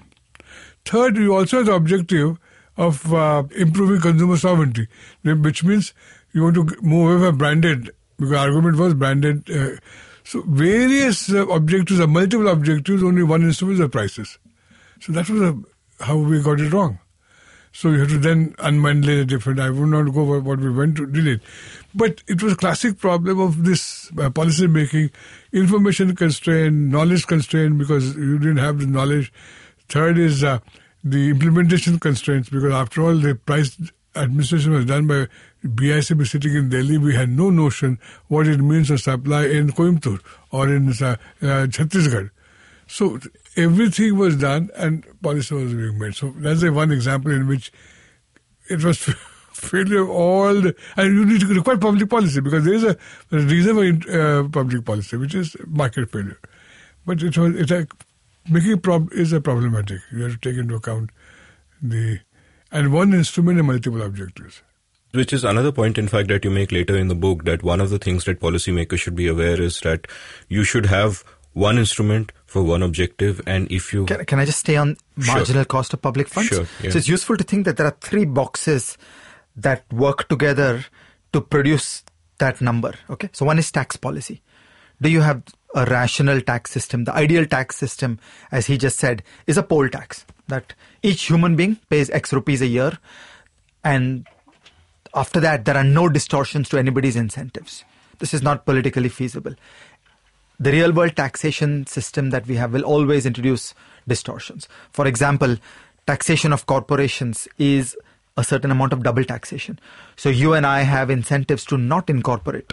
And we would rather work as individuals or proprietorships or partnerships, even when these are inefficient forms of organization, because we want to avoid the corporate form because it is being double taxed. Now that's a cost to society because we are less productive as a consequence of the aversion to incorporate. So there are distortions introduced by tax policy. Then there are distortions introduced by tax administration. We all suffer record keeping costs, tax filing costs. We suffer raids by income tax inspectors, okay, and so on. All those things impose a cost upon the economy. There's the litigation, there is arbitration, all sorts of things happen. All that is the box called tax administration, and that imposes a cost upon society. And then the third is the debt management that when a government runs deficits, how does it finance itself? And what is happening in India is effectively the debt management is one more layer of taxation where government bonds are being forced upon financial firms. And effectively, if you are so imprudent as to hold money in banks, then you're being taxed because there is a whole financial repression system whereby bonds at artificially low interest rates are being thrust upon the banks. And that's one more layer of taxation. All these inefficiencies are the source of the marginal cost of public funds. That when the government of India spends one rupee, each of these layers is inducing a cost upon the people. And while it's hard to estimate, our opinion over the years is that we've coalesced around a number about 3 rupees. It, we don't want to sound scientific. Yeah. It's probably 2.5, it's probably 3.5, but a good thumb rule to keep in our mind is 3 rupees. That for each 1 rupee that the government spends, GDP goes down by 3 rupees. Okay, it's a nice, valuable way to think. And what that means is that if ever you're planning to think of doing a government expenditure, you got to be sure that the value to society is at least 3. It's a nice test. That do things which will add value. So that is serious bang for the buck. Yeah, exactly. that's serious bang for ah. the buck. Yeah. yeah. Number for the expression bang of the buck what bank you want. That's literally. Yeah. So if it's if it's something where there is no option like clean air, for example, or there's a public health epidemic, then you know that's one thing. And, and, and think about it, like hypothetical. I'm just going to make up wild numbers. I have no idea about the numerical estimates, but it was probably going to cost five thousand crore to solve the North India uh, air quality problem. Okay, just I'm making up a number. It will involve setting up a statistical system of air quality measurement, some regulatory system, and some large scale revamp of agricultural policy, some side payments. Bottom line, there'll be some 5,000 crore that are involved, 10,000 crore that are involved. Okay, so the 3x rule will say the gains should be a minimum 30,000 crore. Now the gains are easily 300,000 crore. Okay, because if you think of the health of yeah. the entire North India, one of the most densely populated regions of the whole world, the gains are easily 300,000 crore. So yeah, it's a 10 to 1 bang for the buck. So that's like saying that, yeah, we should think of using 5 to 10,000 crore rupees of public money to solve the North India air quality crisis because it meets the 3x test. But there are many, many other kinds of expenditure of the Indian state where you don't pass the 3x test. So it's good for all of us to think public money is not free. It's not even 1 is to 1. In fact, it is 3 is to 1. That there is a instinct in many parts of the Indian establishment that public money is free. I'll spend it on whim. And oftentimes the adults in the room are saying, no, it is one rupee. In this book, we are saying, no, it's not one rupee, it is three rupees. That when you spend a rupee of public money, you're actually spending three rupees of the people of India. Now think for yourself that are you getting bang for the buck? No, and in fact, this is an added dimension because already what I argue is that spending public money, spending government money carries a moral cost because that money has been taken from coercion. You're adding to the moral cost by saying that, look, economic one rupee cost. of uh, yeah. an economic, economic cost, cost, yeah, exactly. that, um, you know, is hopelessly, and, you know, we should keep this stuff in mind where we see the government spending on anything, you know, whether it is a space program or a statue or advertising for different government departments or whatever the case might be. We might all differ in terms of the ideology we have as to government spending that government should do this or not do this. But as long as we can justify the coercion and this marginal cost of public funds, you know, that is how we should frame our arguments, keeping so a healthy debate would be that you may think that X is an important expenditure program. I may think Y is an important expenditure program. He is the finance secretary who's resolving all these rival claims upon a scarce pot of money. And we should all be conducting our argument around this kind of framework where you would argue that my bang for the buck is seven, and I would argue that my bang for the buck is five. And there would be a debate around that of what is the best use of money, but that would be a nice rational discourse. And that's not what we have in India today. And I'm thinking the effects of this coercion are, you know, to go with the title of my show, they're an unseen effect.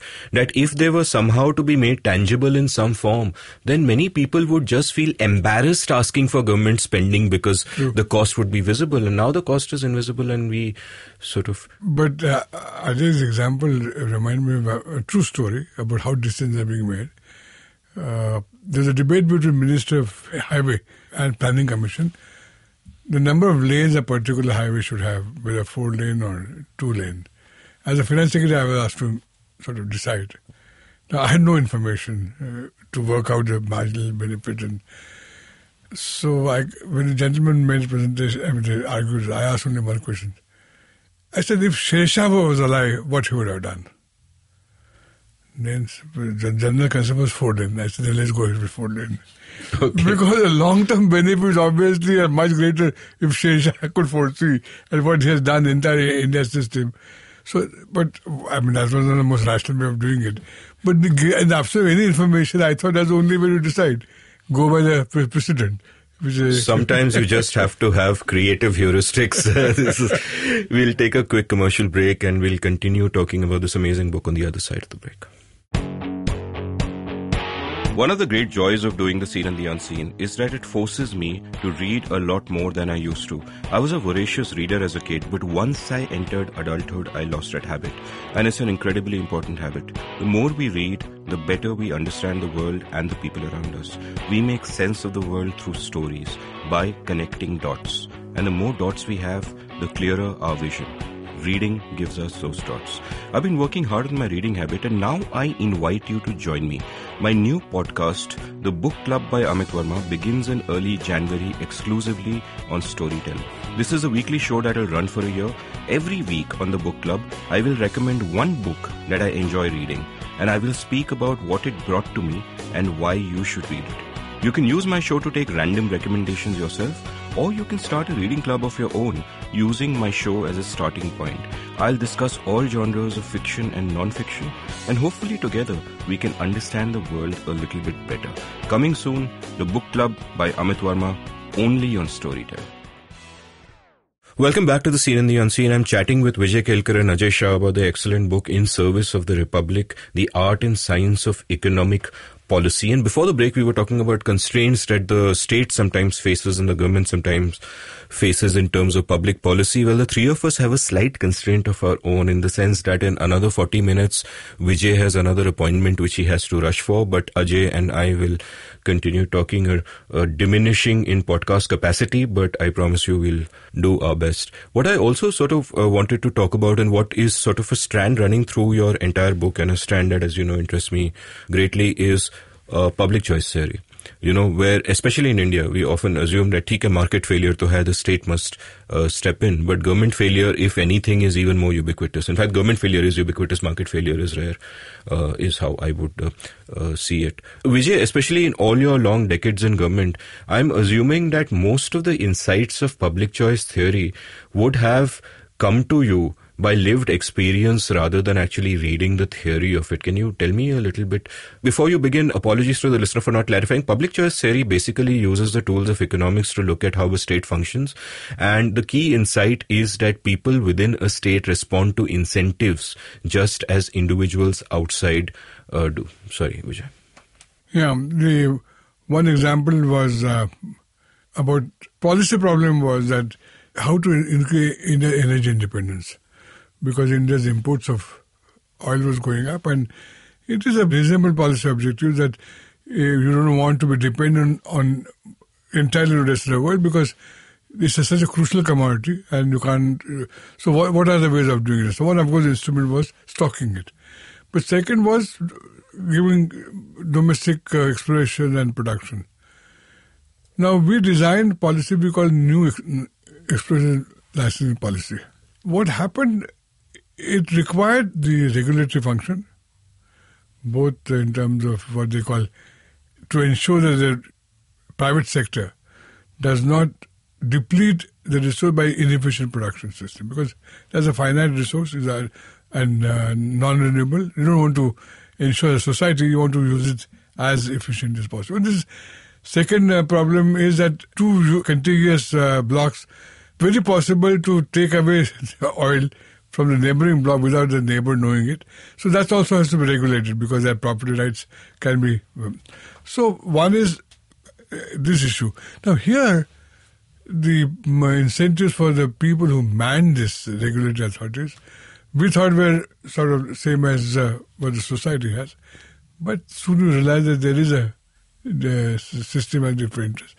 One major, and I'm not talking about malfeasance, but that that's uh, one of the objectives of the uh, civil servants of public is an easy life. Because he is not trying to, he is not going to follow completely uh, the all the systems and procedures which are required to ensure what the obligations are. So you have to be mindful of that. That there is, is uh, the objectives of the people who are going to do it are very different than what the state has, and uh, because of this simple reason, they completely change, want to change their policies at the expense of interest of society. In order to ease the problems of the civil servants or the regulatory authorities, they've changed the uh, nature of contract, which was rational and optimal use all over the world. And if I don't know, remember, remember debate, but debate took place to move towards what they call revenue sharing contract. Now, Econ 101 will tell you that it's like a, putting excise tax, and under those conditions, production will go down if you have excise. Because if, no, if, if, if you're going to shift the tax to consumer, the only implication of excise tax will be production will go down. But the civil servants are not concerned because that gave them easy life. And I was quite uh, uh, disappointed that I could not persuade the government because again, government the whole thing is processed by same civil servants. They were not willing to accept the what's the correct thing to do for a country as a whole to optimize country's scarce resources, and they opted for a contract.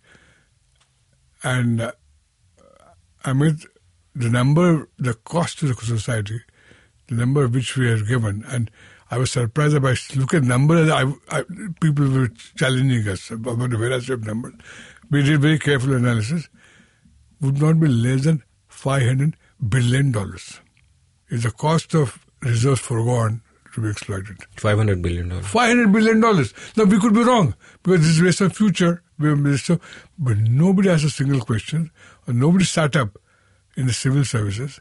Said, oh my God, is that the cost? Maybe that report is wrong. They double check it.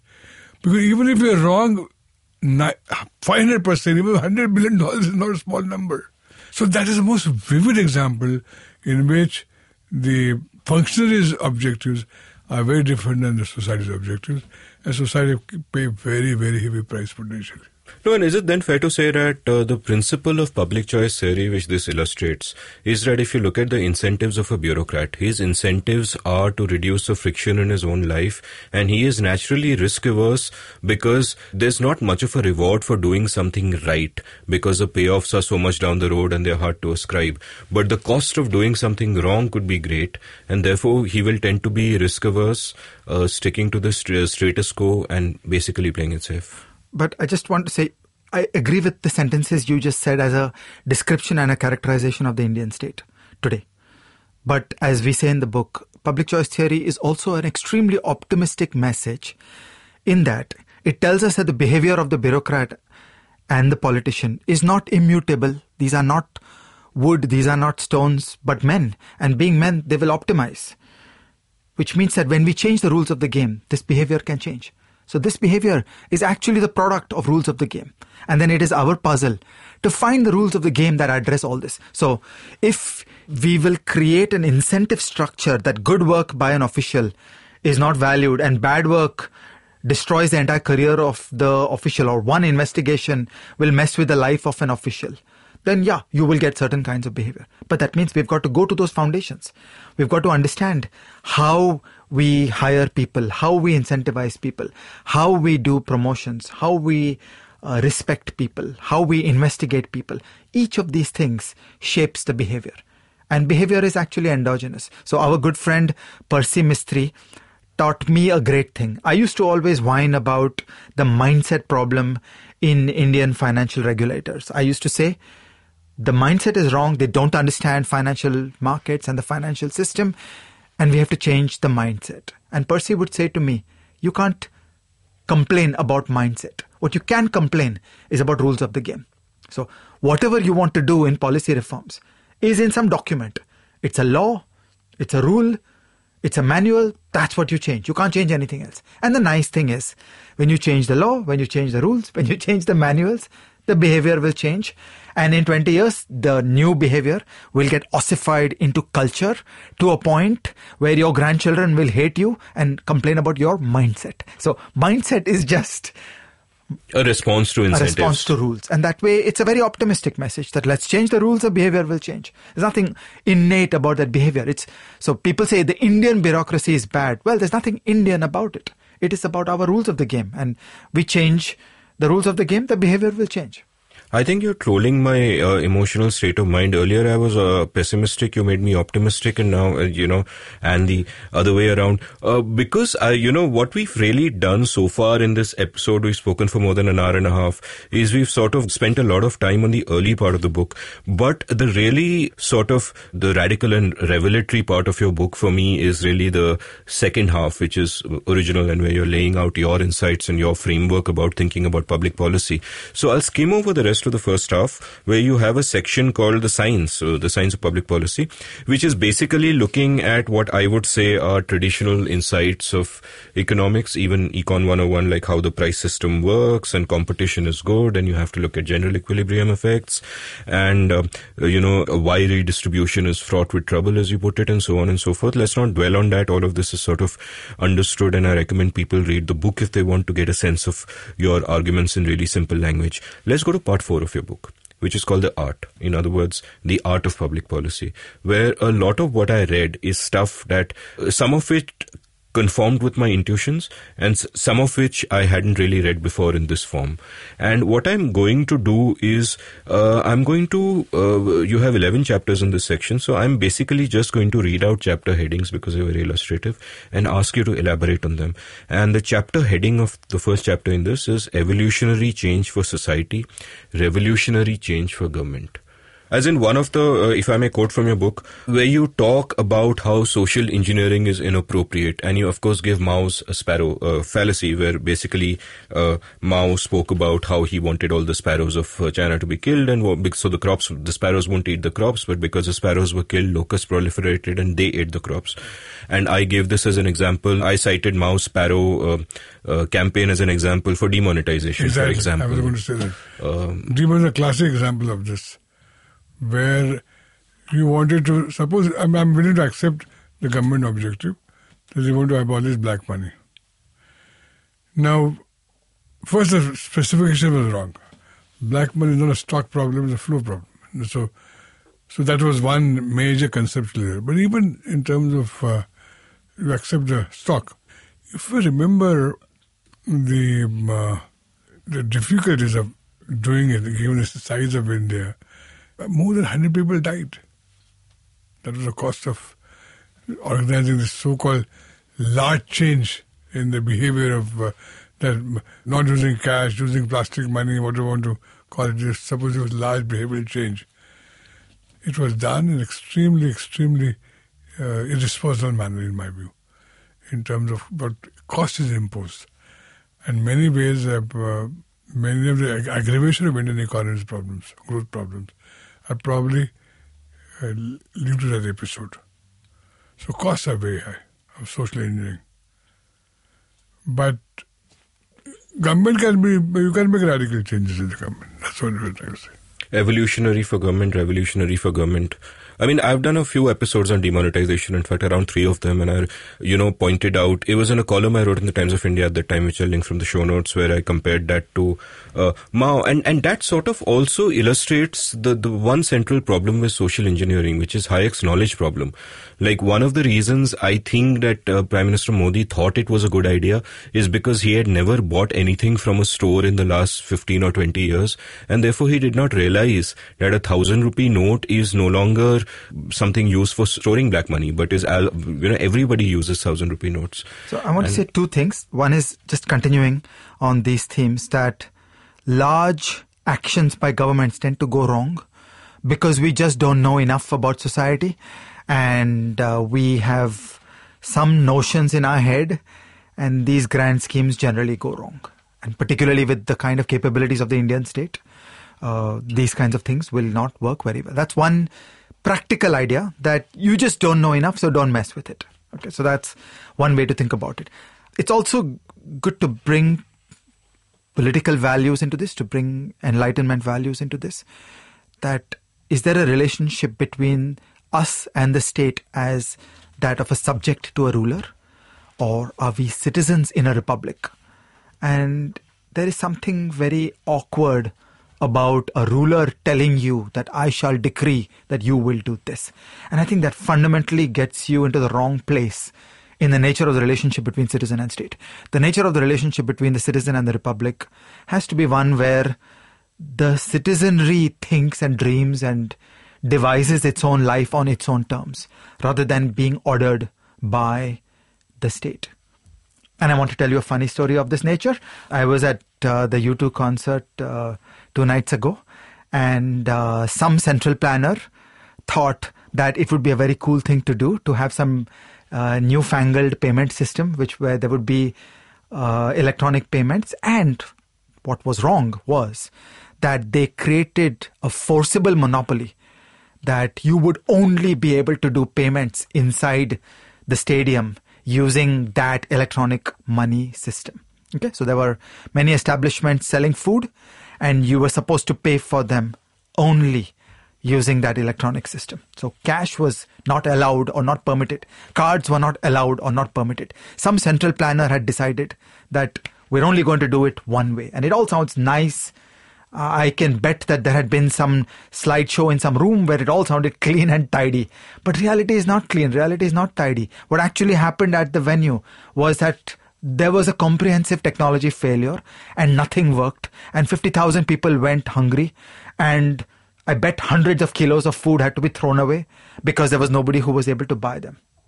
Okay, so there was some engineering failure and the thing broke down. And I would just, you know, beseech everybody concerned that don't be so cocky in your knowledge to think that you will engineer this whole thing and it's going to work. Let there be diversity. It's good that there's cash. You know, so I think people have become religious about cashless. I think cash is great. Cash has a lot of good Cash properties. is freedom. Yeah, cash is freedom. Cash is anonymity. Cash is safety from the state. There are many good things about cash. And then there are credit cards. And then there are many rival alternative credit card platforms and systems. And that is good. Okay. And then there can be more modern conceptions of electronic money. There should be opening up of the RBI RTGS system for technology players. So this central planning instinct that some engineers will use the coercive power of the state to build one single national system and we'll roll it out everywhere. This is really something we should be nervous about. You know, in Nehru's time, there were people who tried that. Okay. And arguably, Nehru and Mahalanobis and others were decent people and brilliant people, and you can never get better people like that. And we know how badly it worked out. Do we really want to do that all over again? So I think learning history is humbling because you see amazing people having tried to do central planning and having failed. It's not for want of trying. We admire those people. Okay, you can't get a person better than Jawaharlal Nehru. You can't get a thinker better than PC Mahalanobis and that entire generation. They were great people. They came out of the freedom movement. They tried to choose. There shall be this technology for this factory. There will be this use for aluminum. They tried to centrally plan. It was all very tidy. It was all very nice. It did not work. It just went wrong over and over. No, in fact, in one of the core principles of this chapter, which is that whenever you have to choose between interventions, take one which has the smallest impact, has its roots, I think, both in deontology and consequentialism. Deontology, because you're going back to the core value that coercion is bad.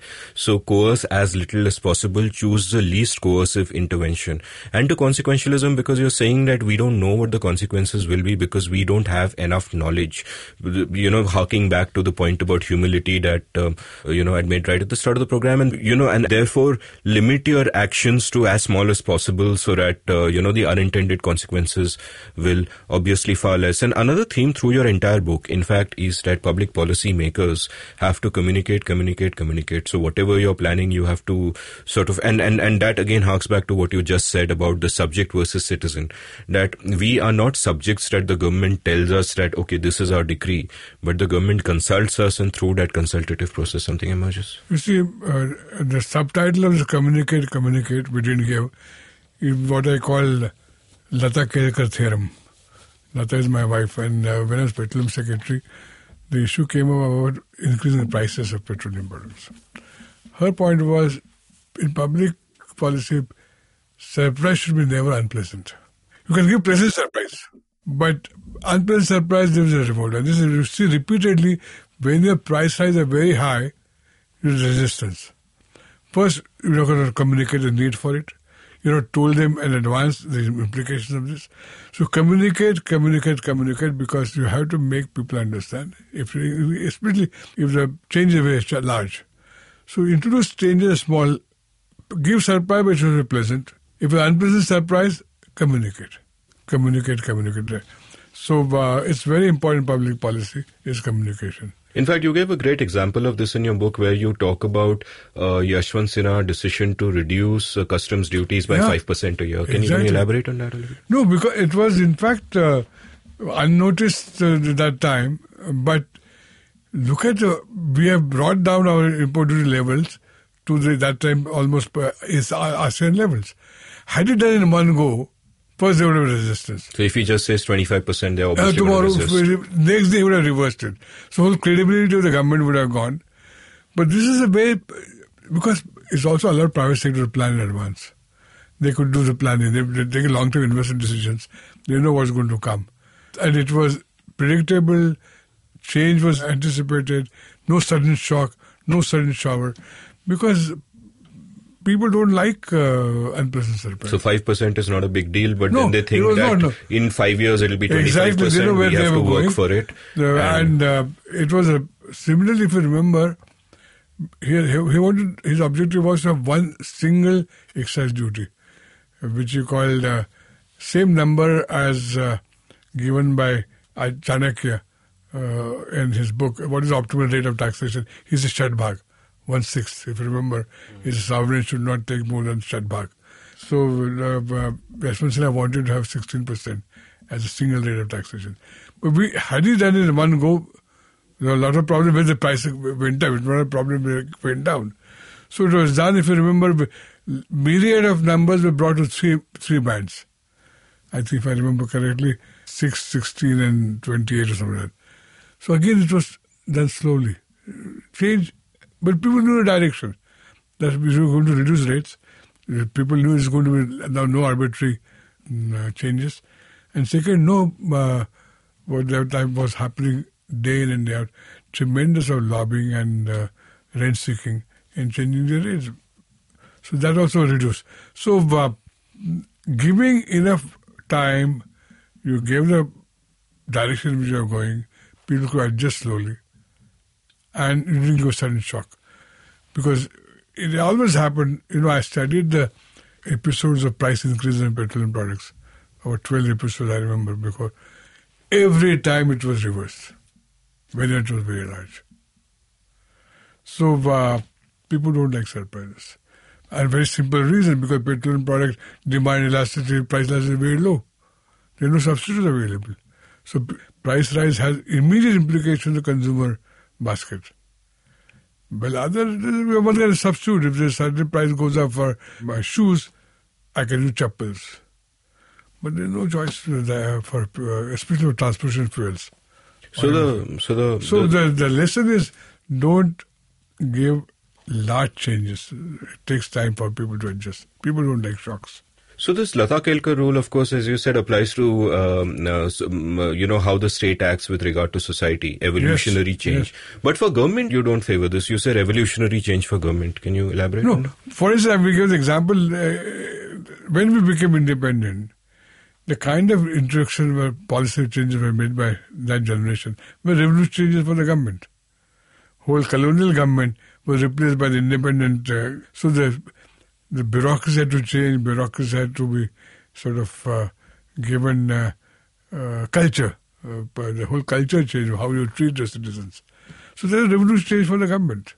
One example I can think of. But in a prescriptive way, would you say that even today the revolutionary change is good Well, I would be a little wary because the quality of leadership is not same as what we had at the time of independence movement. That's very true, and that's also possibly a response to in- incentives. As I keep saying, that back then the leaders had a sort of uh, they weren't animated by the lust for power because power was uh, you know uh, not within their reach. So they were animated by higher ideals, and they were incentivized by that. And that's obviously not the case today. So the as the incentives changed, our leaders changed. You know, I mean, it's, it's extraordinary. Freedom Fighter, like his father, when they were sacrificing, they didn't even know whether they'll get independent lifetime or not. So it was amazing uh, generation which uh, really animated by a higher public good. There's no there's no private uh, gains where they didn't. I don't even thought about it. That anything private gains are involved. In fact, we're recording this on uh, December 17th, and it strikes me that uh, those leaders have more in common with the students who have been protesting all across the country today than with the actual political uh, leaders. Yeah, right. In fact, leaders that we have. uh, it's the wrong thing was what happened, which provoked this, but this response is very heartwarming. And it ha- happened all across India. It's happened Ajmer, Pune, Coimbatore, uh, Bihar. So uh, that is heartwarming in, this, in that sense. That we can still be animated yeah, well, by. we can be animated by larger public good. And perhaps a realization that that freedom struggle never quite got over. There wasn't closure for that. Let's let's sort sort of move on to the next chapter title, which is uh, "Cross the River by Feeling the Stones." Yeah, this is my favorite uh, learning from China. Uh, you know, uh, China's revolutionary change came, they say, by, by doing shopping. And there's a famous letter from South. He toured South, uh, southern China. And you know, first changes were made in agriculture sector by, by the agriculture minister. And reforms that people respond to prices, incentives, was first experimented when they wanted to change in a small large, in, if it's absolute terms, small in terms of Chinese uh, size of economy, in a small province of China. That later on became a very famous uh, minister in his government. So learning from this experiment, and then started expanding. The, then again, he created this SSS. SSS, guess, uh, coastal region, started small, and then enlarged learning from them. So everywhere he started with this uh, feeling the what they call the stones, because we don't know so little, frankly, when we uh, embark on policies. It's always better to start with uh, what you call shidian. No? Shidian is a Chinese word which is in policy experiments. In, Like- in fact, the example you gave was of the recent plastics ban in uh, Mumbai last year, Yeah. where you said that instead of doing it in a large city like Mumbai with such effects, they should have tried it in a small town somewhere, gathered the data, seen the effects, seen the consequences, and then Exactly. decided should we do it. in- small steps. It's really, we really don't know very new terrain of uh, knowledge. I'll sort of, you know, quickly go through the different elements of this chapter which you point out. Element one, you point out that there are no silver bullets in public policy. Don't look for a magic pill that'll solve everything. Element two, it should be a participatory and therefore slow process. Element three, small moves coupled with feedback loops. Do something small, see what happens, see the effects. The plastics, of course, being an uh, example of that. And in that participatory process, you talk about, you give nine stages of drafting a legal document, which I'll quickly rush through for our listeners because I think it's valuable as a, a structure Very of thinking about the problem. Which is number one, clearly identifying a problem that needs to be solved. Number two, demonstrating that there is a market failure. Number three, using a systemic process that is cost benefit analysis to identify the lowest cost intervention that would address the problem. Number four, drafting a legal instrument that expresses the chosen best intervention. Number five, releasing those draft documents for public discussion.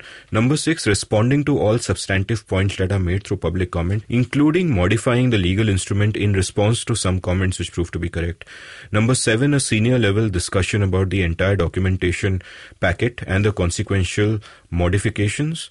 Uh, number eight, releasing the final legal instrument with a future date to which it becomes effective.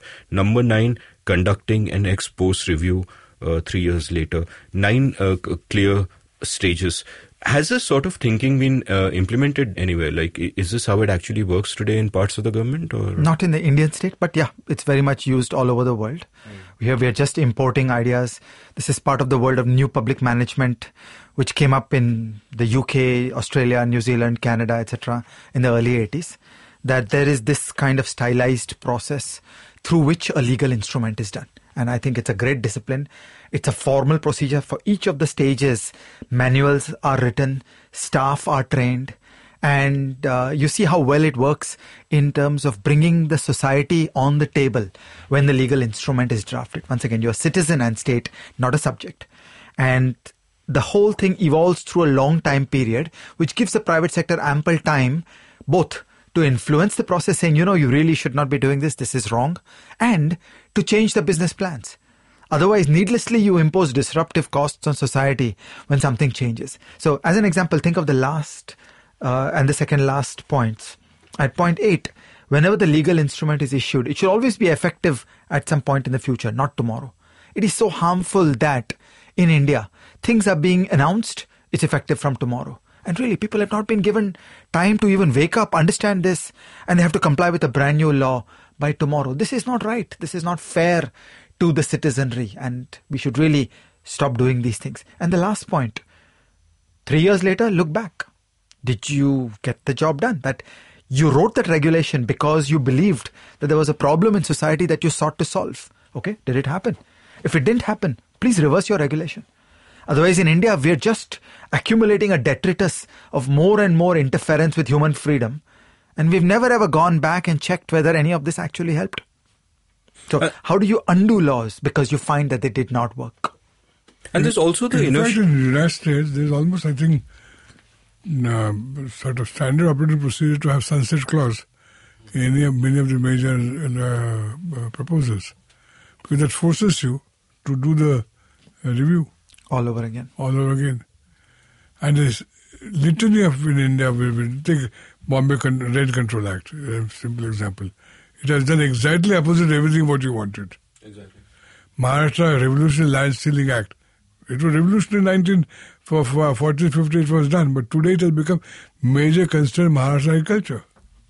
So one can keep but if we had a sort of mandatory sunset clause, then this would have been compulsory reviewed. So I'm I'm guessing that there's an inertia in the system which is inbuilt and natural given the incentives of bureaucrats to favor the status quo. Is this something that you had to fight? Is it possible to fight this kind of large inertia in the system? Yes, by having this kind of standard rules uh, rules of behavior. That once you make laws, even political system is no, uh, told that it will be reviewed as a by sunset clause. Then that means you have to continue to defend and you can get rid of the laws which have become counterproductive or which you would anticipate how they will function.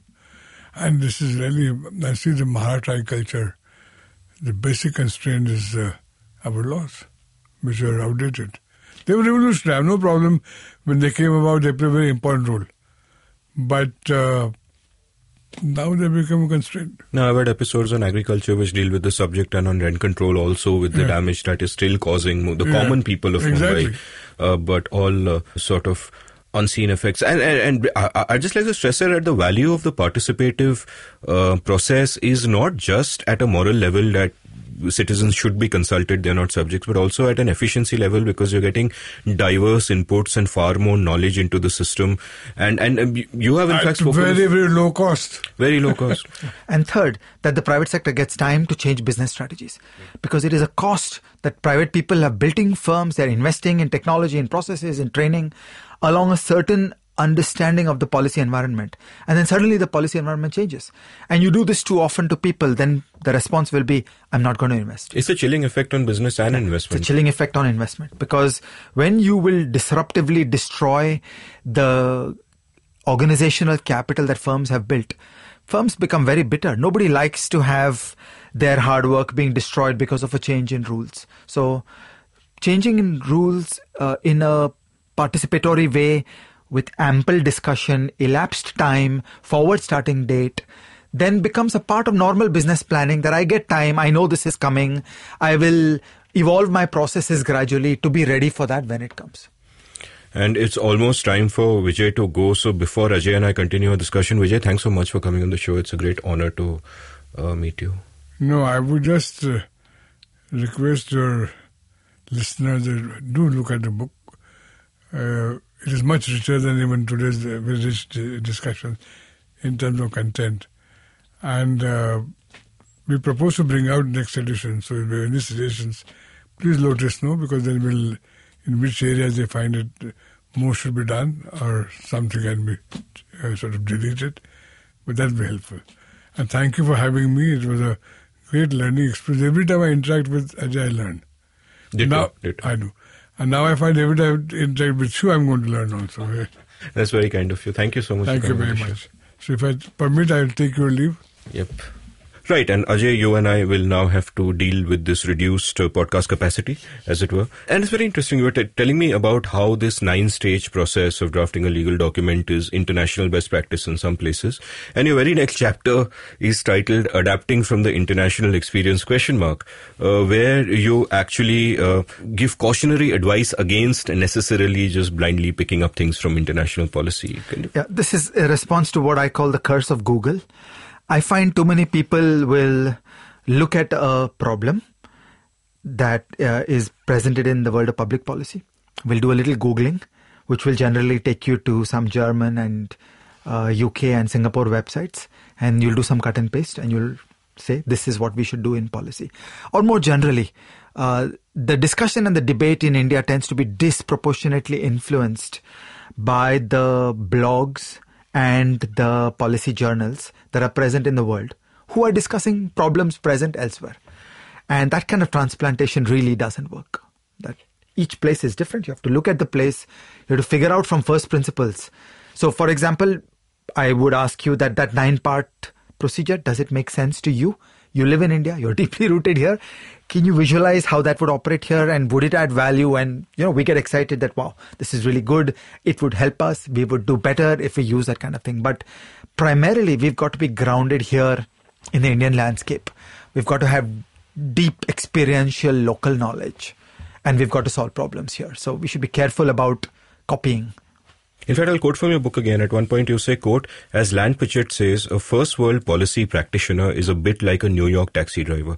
The taxi driver knows how to perform rides and get paid, but has no conception of why the taxi system of New York works. Policy institutions and advanced economies have been refined for hundreds of years, and most people in close proximity to those institutions lack an awareness of why things work. Stop quote. In other words, and this again goes back to the seen and the unseen theme, you talk about the invisible infrastructure behind societies and behind how states work.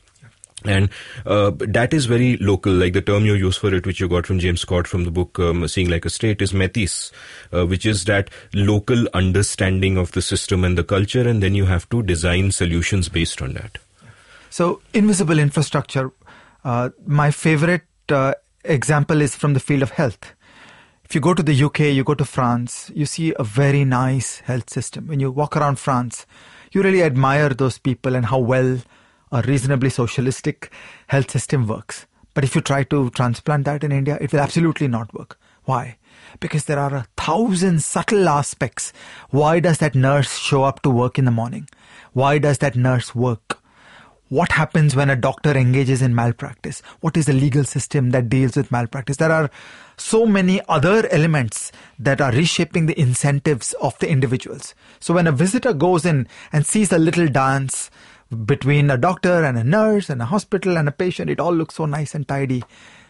And unfortunately, many times the visitor is also a doctor, and doctors know how to think about my liver malfunctioning, not how human societies work through incentives. It gives you the worst possible transplantation. So we should be very conscious that in a short visit or in any one vertical domain expertise, you will really not understand why a first world institution works well. So we admire first world countries, and there is a lot to learn about how things have been done well in the first world. But at the same time, we've got to think deeply about the incentives that hold it together. No, in fact, and the term Pritchett used for it, of course, is isomorphic mimicry, uh, which I think my friend Shruti Rajagopalan and Alex Tabarrok, who have both been on the show before in multiple episodes, have uh, written a paper on, and hopefully I'll chat with them uh, soon about the paper. Another part of this chapter, which I was really struck by and found amusing also, was when you talk about the three levels of intellectual capacity, uh, where I will quote from you. Quote, at level one, we come up with foolish proposals unmoored in logic or analysis. At level 2, we use Google and unthinkingly copy what other countries are doing. uh, stop quote, and then you come to level three later. Quote, at level three, we have acquired Metis. We are authentically grounded in our backyard and engage in creative problem solving uh, for first principles. Stop quote. But uh, the flip side of this also is that, of course, we can't just transplant policies from here to there, like you point out, because the invisible infrastructures are very different and we have to take that into account. But what we can do sometimes is that if we don't have state capacity here, we can free ride on state capacity from outside. So, in the rest of that chapter, there are some tantalizing examples that in certain settings, there are things happening outside that one can use. And you use the word free riding, and that's exactly right. As you have seen, defining theme of this book is that we in India have very little state capacity. So the best battle that you can fight is a battle that you don't have to fight. So are there some things that you can not do? Okay. And I think the best example of that is the role of the United States FCC in uh, global spectrum management. Okay. So everywhere in the world, there would have been an externalities problem that does this device interfere with that device? And what are our rules of the game of the use of electromagnetic spectrum. And in theory, the Indian state would have had to develop an organization which would test devices, award licenses, get permissions. Okay, and that would have been quite a job of establishing state capacity. And in fact, we've not done that. What have we done? We've just said we will have free import of devices. Most of the electronic devices, in any case, are not made in India. India is not much of an electronics manufacturing center. And so effectively, every device sold in India is US FCC certified, which is what ensures that they don't conflict with each other, which is why your cordless phone does not interfere with your cell phone. You know, somebody else is doing all that hard work. We're running on that for free. But that same idea can be extended. We could do more things with it. For example, you mentioned that book on the problem of drug safety in India, and many Indian factories that make drugs are actually inspected by the United States FDA which is a far more effective inspection organization than our Indian drugs regulations. So, could we use that creatively here in India? For example, could I go to a shop and buy paracetamol that is branded with a logo saying US FDA approved? Okay, maybe that will give me more confidence that this paracetamol is made well. You could charge a premium for it. You could charge a premium for that. You'd have to remove the drug price control order for this purpose. Yeah. Okay. Could we go further? Could we say that the only terms under which you are allowed to sell drugs to the Indian consumer is if your factory is certified by a first world country. So let it be an Australian inspector, let it be a German inspector, let it be an American inspector. But basically, those inspection systems have legs, have deep capacity, have deep capabilities. Let's ride on those. You know. So now this sounds very irritating to a certain kind of person in India, but we should be pragmatic. We're here to get things done and we're holding a very scarce supply of state capacity. Let's put that same attention, people, onto things that you can't outsource. But what you can get rid of, should always get rid of. Your next chapter has an intriguing title, and I was hoping you would finally start talking about cricket so we could have a discussion about a subject I know something about. The title is Test Match, not IPL. Uh, explain. Well, I, I know almost nothing about cricket, and that title is from Bhuvana Anand. So uh, you'll have to ask her. Uh, the idea is that uh, too often in India, we have this notion that uh, you want to start with solving a policy problem and you want to finish in a few weeks.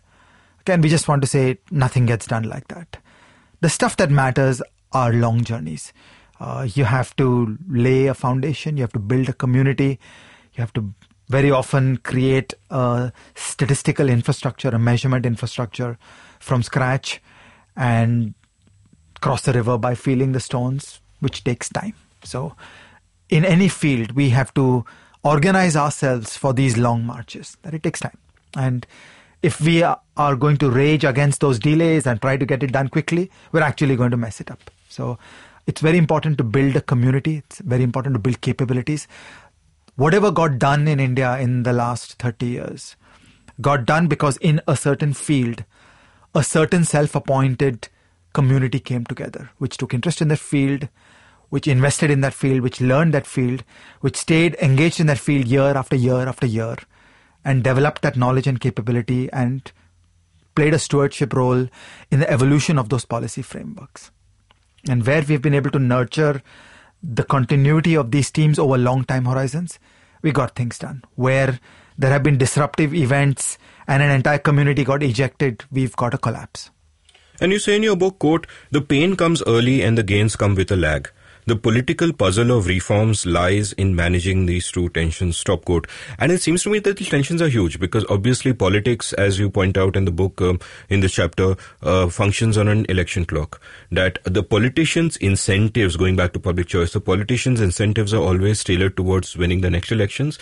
And the next elections aren't necessarily five years away. They could be, because there are state elections happening every year, there is always an election somewhere around the uh, corner.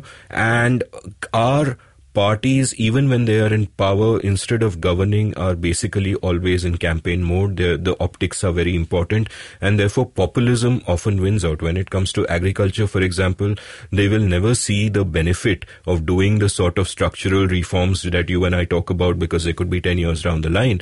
But an immediate anesthetic like a farm loan waiver is obviously uh, very popular. And I don't have anything against that particular anesthetic when it's accompanied with the right medicine to actually get to the core of the disease, which it never is. Is this an insurmountable problem in the political economy? So this is Kelkar's big idea, which is in the chapter, is that this is actually very surmountable. Okay, so let's talk through precisely the phrases you used. The political party is laser-like focused on winning five years from now. And that's good. That's the consequence of the rules of the game that are encoded in the constitution. So, if you were advising that political party on what would be a management strategy for public policy that are going to improve my odds of winning the next election, what would you say? And what Kelkar says is step one it is very important to develop intellectual capacity and a point of view on policy when you're out of power. Because that's the time where you lay the groundwork, you think deeply about the world when you have no distractions of being in power and you actually make a plan for what will I do when I win elections one day. And that's a very important formative period. You develop your ideas and you also develop your communities. So you think of who are the people who are going to participate in this. Uh, most of the time in India at the union government, when an election is completed, there is a coalition government and that coalition government negotiates a common minimum program, and the common minimum program flows from the manifesto. So Kelkar has always argued that we need to do more as a community, as a political system, to develop high quality manifestos and feed better material into the negotiation and into the common minimum program. Okay, so these are all places where we need to make progress and do things better because when the rubber hits the road, a new coalition takes charge and it wins the election. Now the clock is ticking. You've got five years. You've got only five years. Now every day matters. So in those early days, it is crucial to not waffle around. Okay. So nobody should have the idea that winning power is something easy. Now we'll just hire our friends into the right positions and we'll make it up as we go along. That's not going to get you results by 2019 or 2024 or whatever it may be. So what is required is that after elections, there has to be a transition plan and a new team that comes together that has a clear plan for what it wants to do, but there has been significant development of people and ideas and documents and capabilities so that you hit the ground running. And that's where the five years uh, clock can be handled better. Roughly speaking, you want to implement the difficult decisions in the first year, be unpopular in year one and year two. Take year two and year three to build state capacity for implementation of those results and reap fruits in year four and year five. That's roughly the way a ambitious political party should think about the Indian five year cycle. That hit the ground running, do the difficult decisions in year one, build state capacity to implement them in year two and year three, reap the fruits in terms of improved performance in year four and year five, and then you're ready for judgment day in front of the electorate.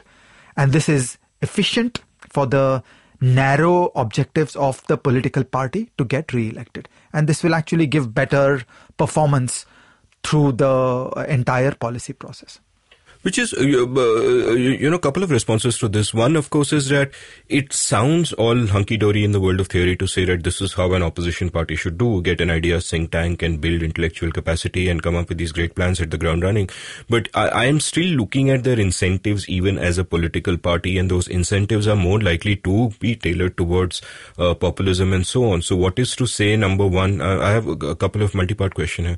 What is to say that number one, that those incentives won't be um, uh, aligned with uh, populist moves that don't actually address structural reform because they're easy, right? It's you know now it's almost actually become a hygiene factor for everyone to offer a farm loan waiver. There's no getting away from it. No one talks about the more risky uh, structural uh, stuff. The second thing is that if I just look at India, for example, uh, at the moment, I look at uh, say the manifesto that the Congress came up with uh, uh, the for the last elections, which was much praised on Twitter, and some of it, some of the uh, points there, I agree with entirely, and I'm sure you would as well.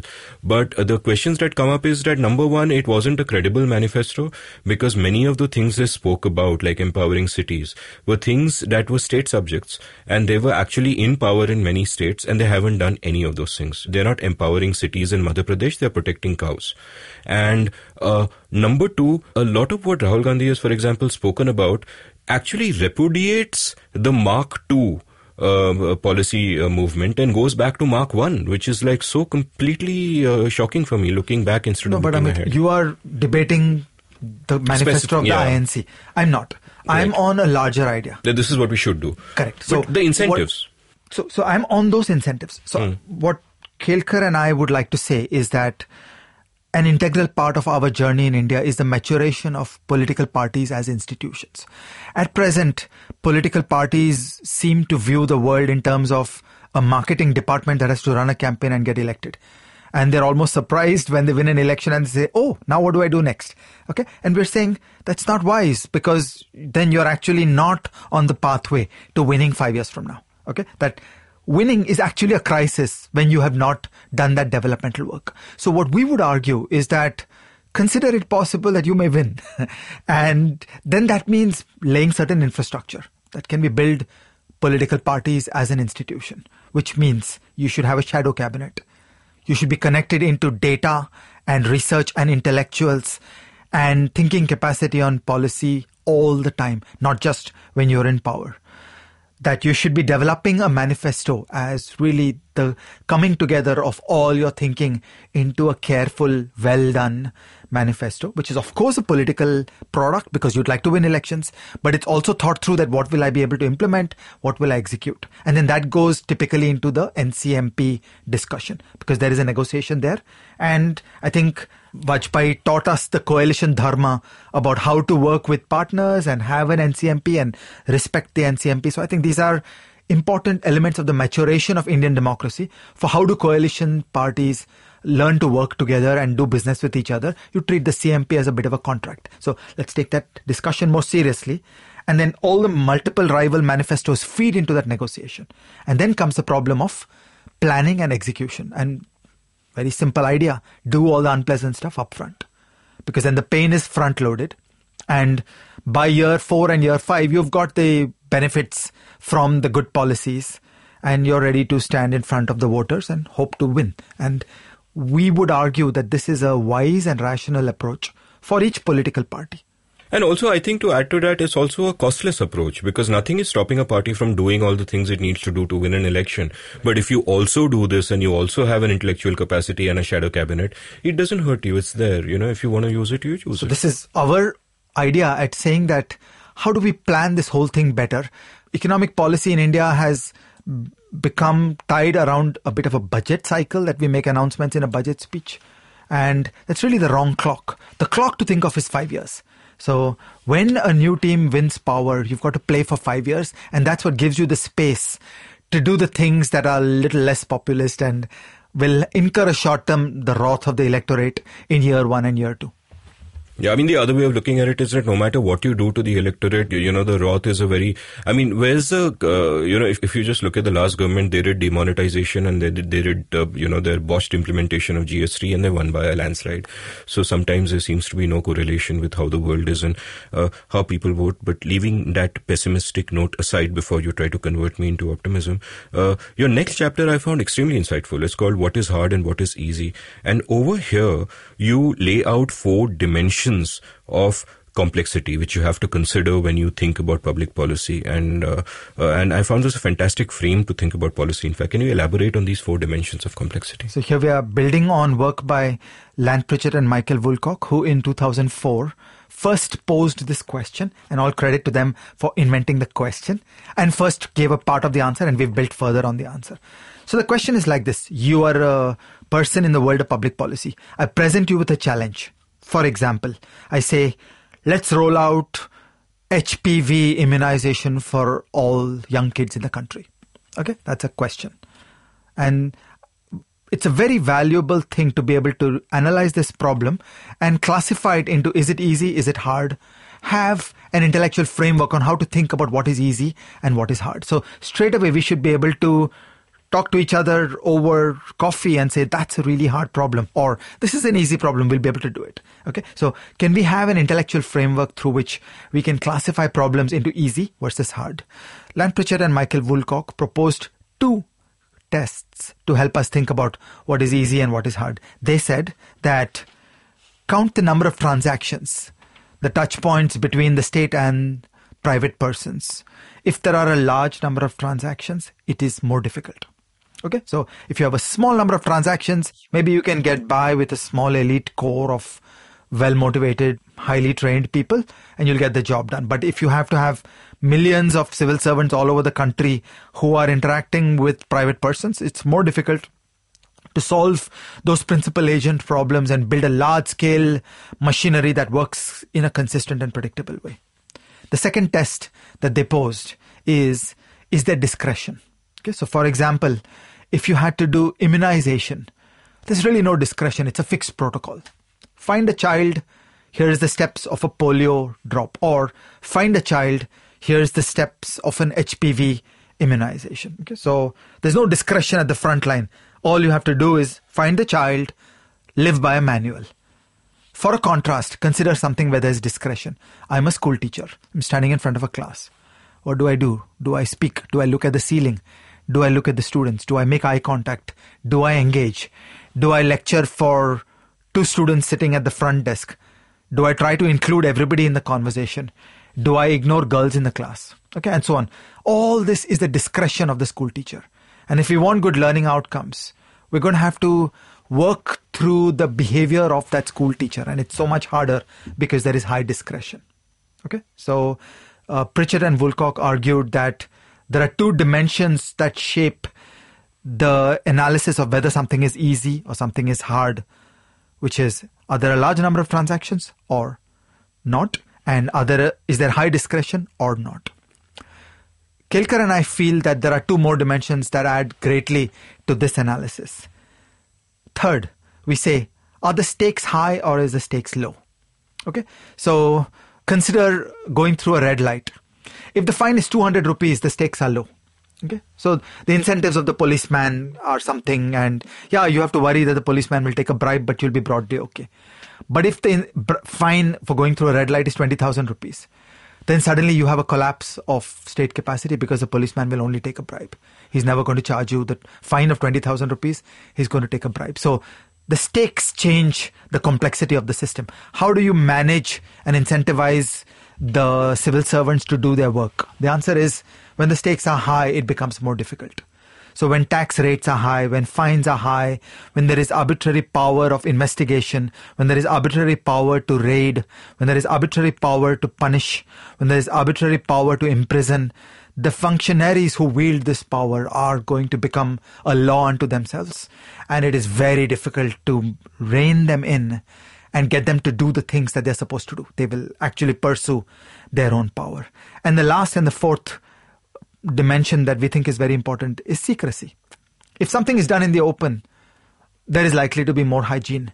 because those individuals will be shamed when they make mistakes. The parts of the Indian state that are shrouded in secrecy.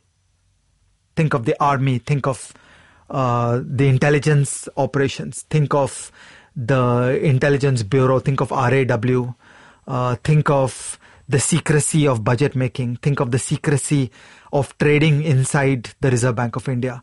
These are the things that are going to be done badly because there is no check and balance. Less transparency means less accountability. And where there's less accountability, you will get less performance. So you will get some of the lowest capabilities in the Indian state where there is the highest secrecy. So add up these four. Okay. So where there is large number of transactions, where there is more discretion, where the stakes are high and where there is high secrecy. These are the hardest places to build state capacity. So it's a nice toolkit that when you face a question, classify it in these four dimensions, and you'll immediately get a flavor. This is easy, this is hard. No, and in fact, for example, the example you point out is that monetary policy is easy, financial regulation is hard because monetary policy, not too many transactions, three or four times a year, you are sort of setting the interest rate. You need rate. about 10 guys Yeah. who will think about six times a year or four times a year, and you're done. It's not very complicated. and there's no secrecy, it's all out Everything in the open and blah, blah, blah. While financial regulation is, of course, much harder because so much. Uh, um, this leads on to your next, uh, the, the, your next chapter, which is titled Confident Policymakers Work in the Open. And you quote Ashok Desai there, uh, quote, in public policy, we don't just dine with friends, we also sup with fiends. Uh, stop code. The supping with fiends sounds much more fun to me, but uh, yeah. So, uh, uh, uh, tell me more about this about confident policy uh, makers working in the um, open. there is a kind of person who thinks of political economy as poison. The play of interests that will shape and influence policy is viewed as a bad thing, as a dangerous thing. But that kind of person views herself as benign, as benevolent. And uh, as all of us grow up, as I grew up, uh, we realize that nobody is benevolent. Okay, that we are all frail, we are all bad. There is evil in our hearts, and so there is no good person who's going to come up with the right policies. Okay, we are all frail creatures, and in that sense, we stop viewing the tug and pull of political economy as illegitimate. But actually, that is the meaning of democracy. Democracy is a place where many people have a voice. And uh, we engage with all of that. So we sup with fiends. We'll talk with all the characters in the landscape about what is sought to be done. And we will revel in that interaction. We will be part of a legitimate political economy. Rather than trying to hatch things in secret and unveil them upon the world because I'm so smart, I've figured it out, and I will do the right thing, and I will not tell anybody because, oh my god, if we tell somebody, then maybe the plan will get derailed. Money bill kar do. Yeah. So there is this elite conception of policy versus there is the deepening of Indian democracy. And now that we are older and we understand these things better, and I freely admit on most of this book, I have been wrong on these subjects X years ago. So this book is a chronicle of all the mistakes of my life. And in a sense, we're just pulling together the things that we've figured out, which we did not know well previously. So, there it is is a, confessional and an autobiography. Yes, this is a confessional and an autobiographical book. There is an elite conception that there are a few people that know the right thing, and if you will only hand over the reins of power to those right people, then in secret they will hatch the right plans and they will spring those upon the country. And really, you know, do you believe that that's a good way to proceed? There is no guarantee that power will be in the hands of good people. There is no guarantee that the best people actually understand the complexities of society. And even if you had a benevolent dictator, that is a negation of the fundamental principles of democracy. We are not subjects. So once you learn to respect the concepts of a constitutional democracy, then we must be part of that mainstream, which means talk about it, discuss it, do things in the open, tell the whole world what are the concepts that are being planned. Let there be a public debate about rival visions of what has to happen, and then may the best vision win. We are now subject to what I call Parkinson's law of podcasting, or maybe Varma's law of podcasting. Let me name it after me, which is the subject to be discussed keeps expanding as the time left for discussion keeps contracting. And so, what I'm now going to do is I'm going to skim over the rest of this section about the art of policy making and get down to your section called the public policy process. But before that, I'm going to skim over these titles very briefly. Your next chapter was titled Criticism and Conflict Have Great Value, which is taking on from the thought you just expressed. The one after that, coming out right always is too high a bar, where the point you make, very simply put, is that because policy is so complicated and so multifactorial that not everybody is, uh, you know, things will often go wrong for no fault of your own. So if you always want to be right, if your incentive is to always be right, you will never do anything because that reduces the risk of being wrong. And therefore, if you want people to act, you stop giving credit for right or wrong and you appreciate the complexity in the process. Is that correct? Uh, and also, you know, we should get off this high horse that somebody is a great genius and he'll get everything right. There is this whole hype in the media that puts some frail person on a pedestal. And as a consequence, what I've seen is that those persons just freeze up. Because when you are pushed to such a high bar, then the response is to do nothing. I think we will all become a better community if we will all accept that most of the time things are going to foul up. That, you know, fouling up is the norm and winning is the exception. I think we will all become better human beings, make better decisions, make fewer mistakes. If we go into this with the sense that doing public policy is very hard and social systems are impossibly complicated. Right. And for more elaborations, just buy the book and read the chapter.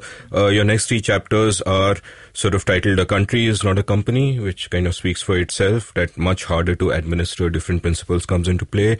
You talk about system thinking, and your final chapter is Beware the Rule of Officials. Like what we want to be governed by is rules and institutions. And if you give too much discretion to officials, and they take over the uh, sort of process with the incentives that are in play. Let's and now- I just want to underline the democratic legitimacy problem that uh, we in India, especially we the elite in India, tend to think that bureaucrats are people like us and we slip into giving legitimacy to the rule of officials.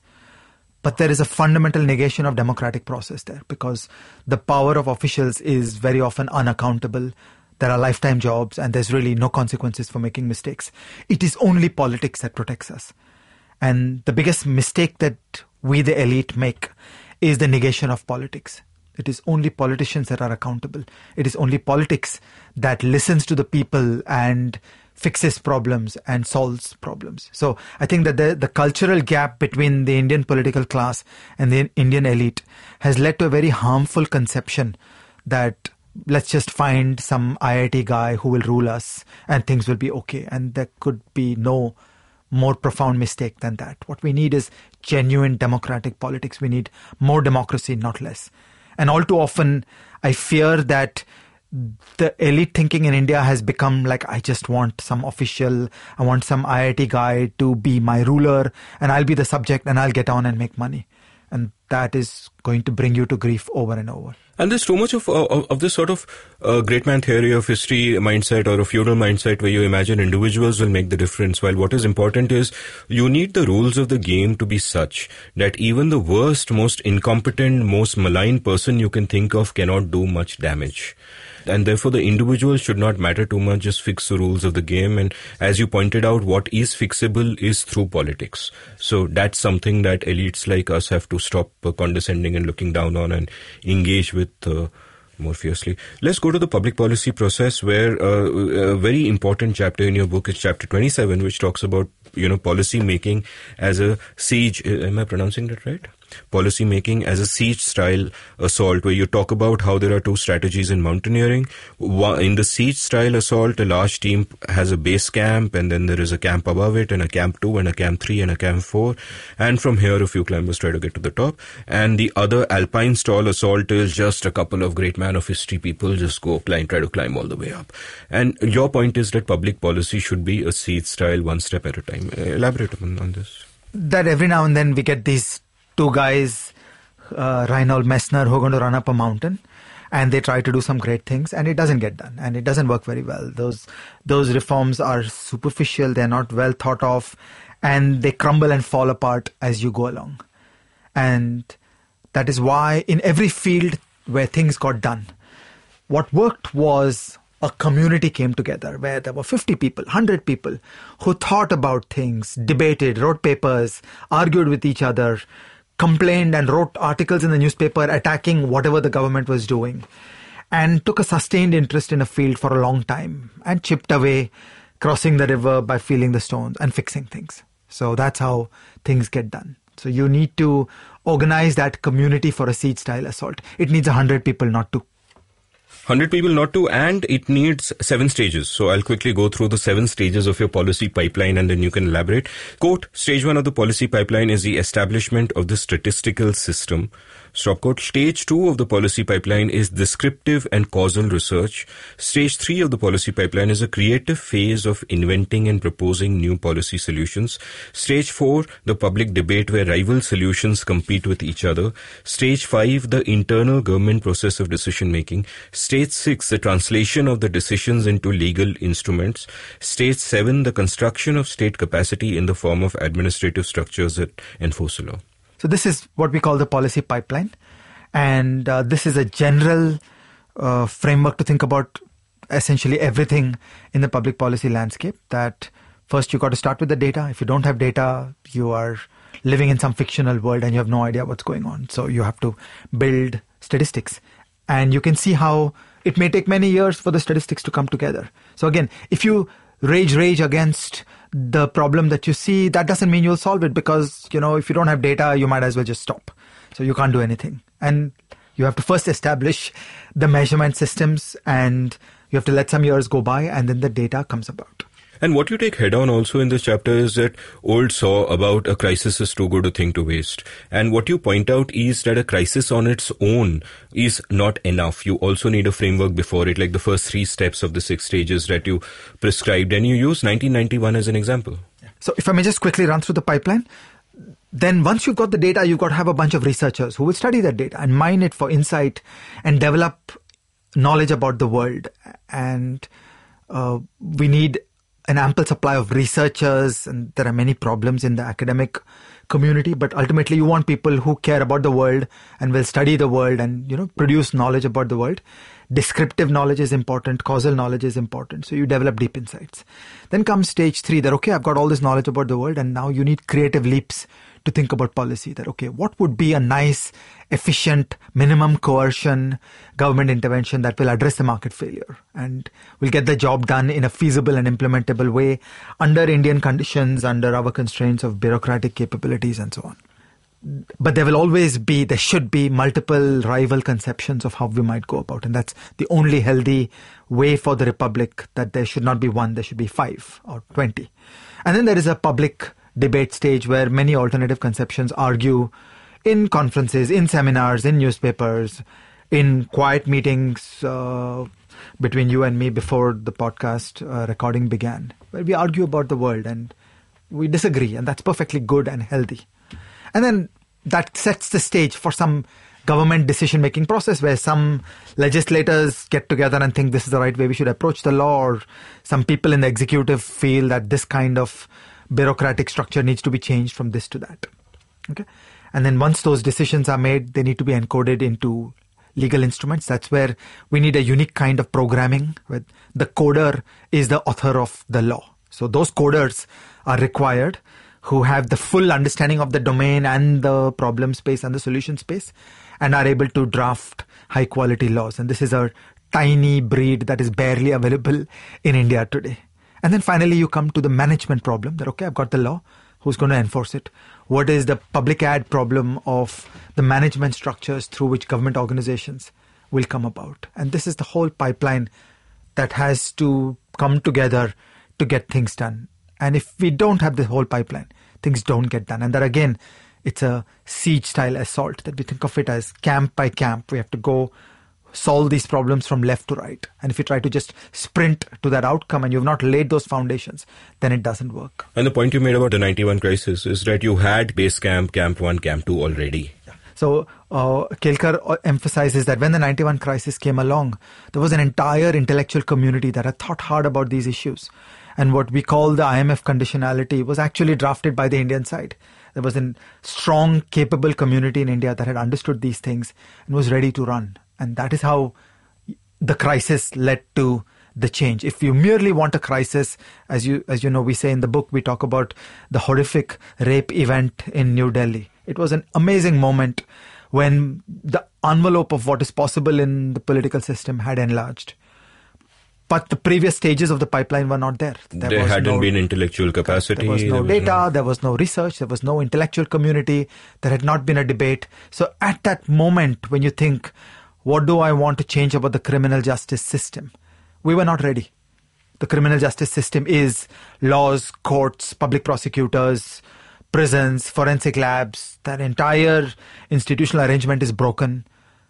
But we just don't have the statistics. We don't have the intellectual community. We don't have the public debates on how to fix this. So then those amazing moments come about and nothing much gets done. And in fact, potentially very harmful stuff gets done in that moment of crisis because the people in charge want to be seen as doing something and then they are just operating on seat of the pants or populism or both because they want to be seen to be doing something. But frankly the capabilities are not there and we're not able to utilize those moments. We've got like 15 minutes left of the recording and there is a ton of material still left in your book. Extremely insightful. I recommend everyone read it. I think it's absolutely an essential read for not just people who are interested in public policy, but anyone who wants to sort of understand the country and understand because everything eventually comes down to this interplay between the state and society and the incentives under which all of us function, which are a combination of you know what is happening in this uh, larger field of play. I want to now turn to sort of. Uh, questions about like I know you've been very motivated to write this book. We spoke about it a few months ago, right? Uh, you expressed an anguish that uh, the policy community was actually losing intellectual capacity and that these ideas needed to be preserved. Tell me a little bit about that, about your experience. You you've been working in government in the finance ministry and Fine IPFP, which is uh, sort of almost a government think tank for um, you know since the 90s. What are your incentives? Why do you do this? That's a very difficult question. Um, I want to go back to something I said to you in a previous podcast. I said that I'm a visitor from the 20th century to this world.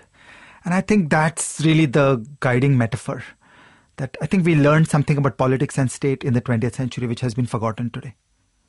We understood something about the importance of democracy and markets and liberal values and basic humanity in the 20th century. And I think there is a whole world today that has lost touch with those grand questions. And uh, we are embarking on lots of mistakes because the institutional memory has gone away. So I think that this book is as much a part of that experiential development of knowledge about India and also something about the connection to the grand themes about the state and the republic on a larger time frame.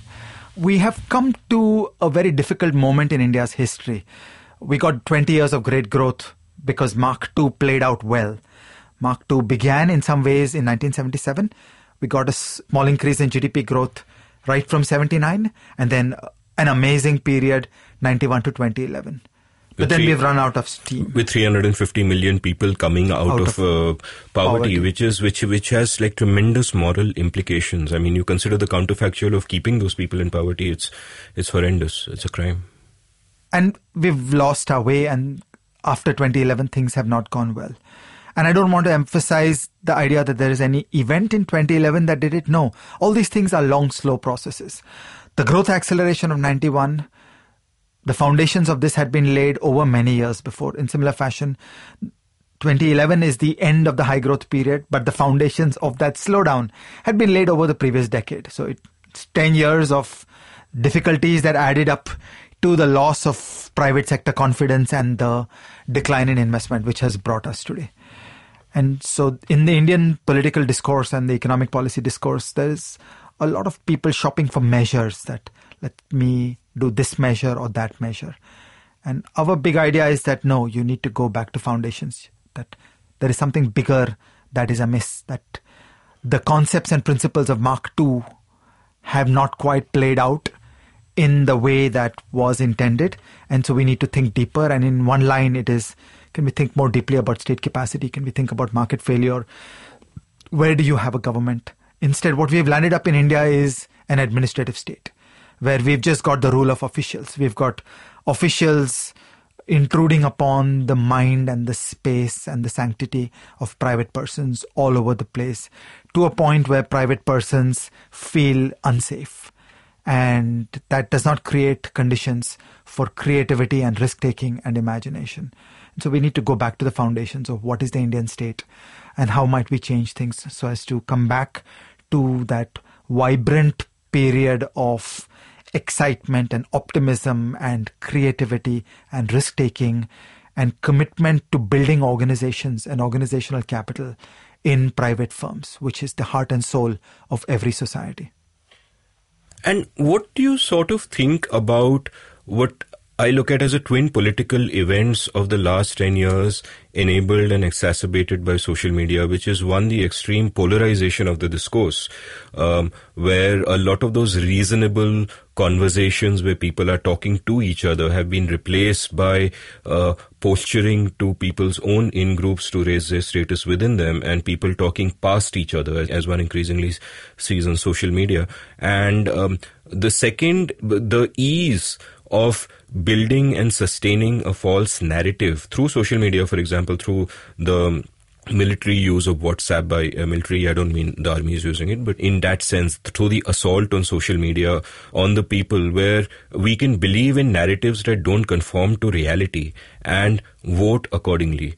And if these two are happening, then is the space for discourse and therefore reform actually shrinking? And, uh, you know, the two questions I often ask my guests at the end of a show, d- depending on the subject of the expertise, is uh, uh, what gives you hope and what gives you despair? I share your concerns about the world of social media. Um, as you know, I do not participate on Twitter. I do not have a Facebook account, and so on. So I, I feel that there's something about you and me meeting as human beings and talking over chai and on omelette, which is fundamentally more civilized if we were trading insults on Facebook or on Twitter, it would be fundamentally infeasible for us to find common ground. I just realized that I am an Amit and you are a Shah. Continue. yeah. So I, I think it's very important for us to build an intellectual community, to build conversations between all of us without being intimidated by social media platforms. And in the Indian policy community, there is a need to think more deeply about what is economics, what is politics, what is the state. We need to step away from some of this China model stuff where there are people who just want some engineers to run the place and I'd like to be a subject that makes money. And I think that's a very limiting vision and it does not work and it won't work in India and it probably won't work in China either. But there has been a very uh, wasteful detour for 10, 20 years in the Indian body politic where there is an attempt at copying the Chinese approach of some engineers commanding power and reshaping society. And I think it is important to go back to basics and think more deeply about what is the economics and politics of a liberal democracy, and for all of us to develop a shared vocabulary and a conceptual framework on how to think about it. And that's our attempt in this book. That can we find some common ground? Can we find some shared vocabulary?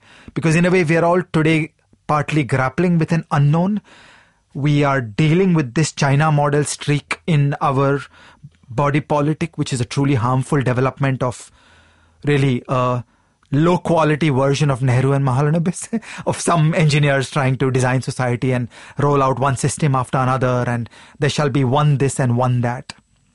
And we're doing this in a context where the civility of our discourse and the human bonds that tie you and me together are being damaged every day by the experience of social media. You worry about what social media is doing to the masses, and you are right to worry. I also worry about what social media is doing to you and me. We, the elite, have been damaged by social media. So we have to be very conscious of the destruction of mutual respect and shared vocabulary that has come about in this world of the social media. And I think we all need to talk to each other much more and learn to give and take and learn to respect and stop hating so much. Respect that the world is complicated and there are many different legitimate points of view.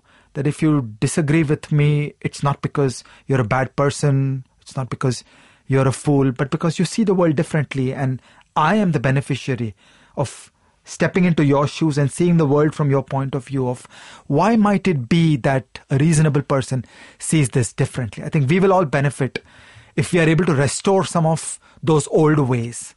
The optimism and the solutionism that came with the early age of the internet is mercifully ebbing. And I think it is time for all of us to start questioning the ways in which we have learned to talk to each other in this electronic age. And I think we need to restore some of that old culture. Very wise words. Uh, Ajay, I learned a lot reading this book, and I've in fact learned a lot by reading you over the years and chatting with you over the years over chai and omelette. Thank you so much for coming on the Seen and the unseen. Thanks, Amit. If you enjoyed listening to The Seen and the Unseen, do hop over to your nearest bookstore, online or offline, and pick up In Service of the Republic, The Art and Science of Economic Policy by Vijay Kelkar and Ajay Shah. An outstanding book, absolute must read, and there's a very good chance it'll change the way you think about a lot of things. Uh, Ajay, as he just mentioned, is not on social media, and neither is Vijay. Wise people. Uh, you can follow me on Twitter at Amit Varma, A-M-I-T, V-A-R-M-A. You can browse past episodes of The Seen and the Unseen at seenunseen.com IN. The Seen and the Unseen is supported by the Takshashila Institution and Independent Center for Public Policy. Thank you for listening.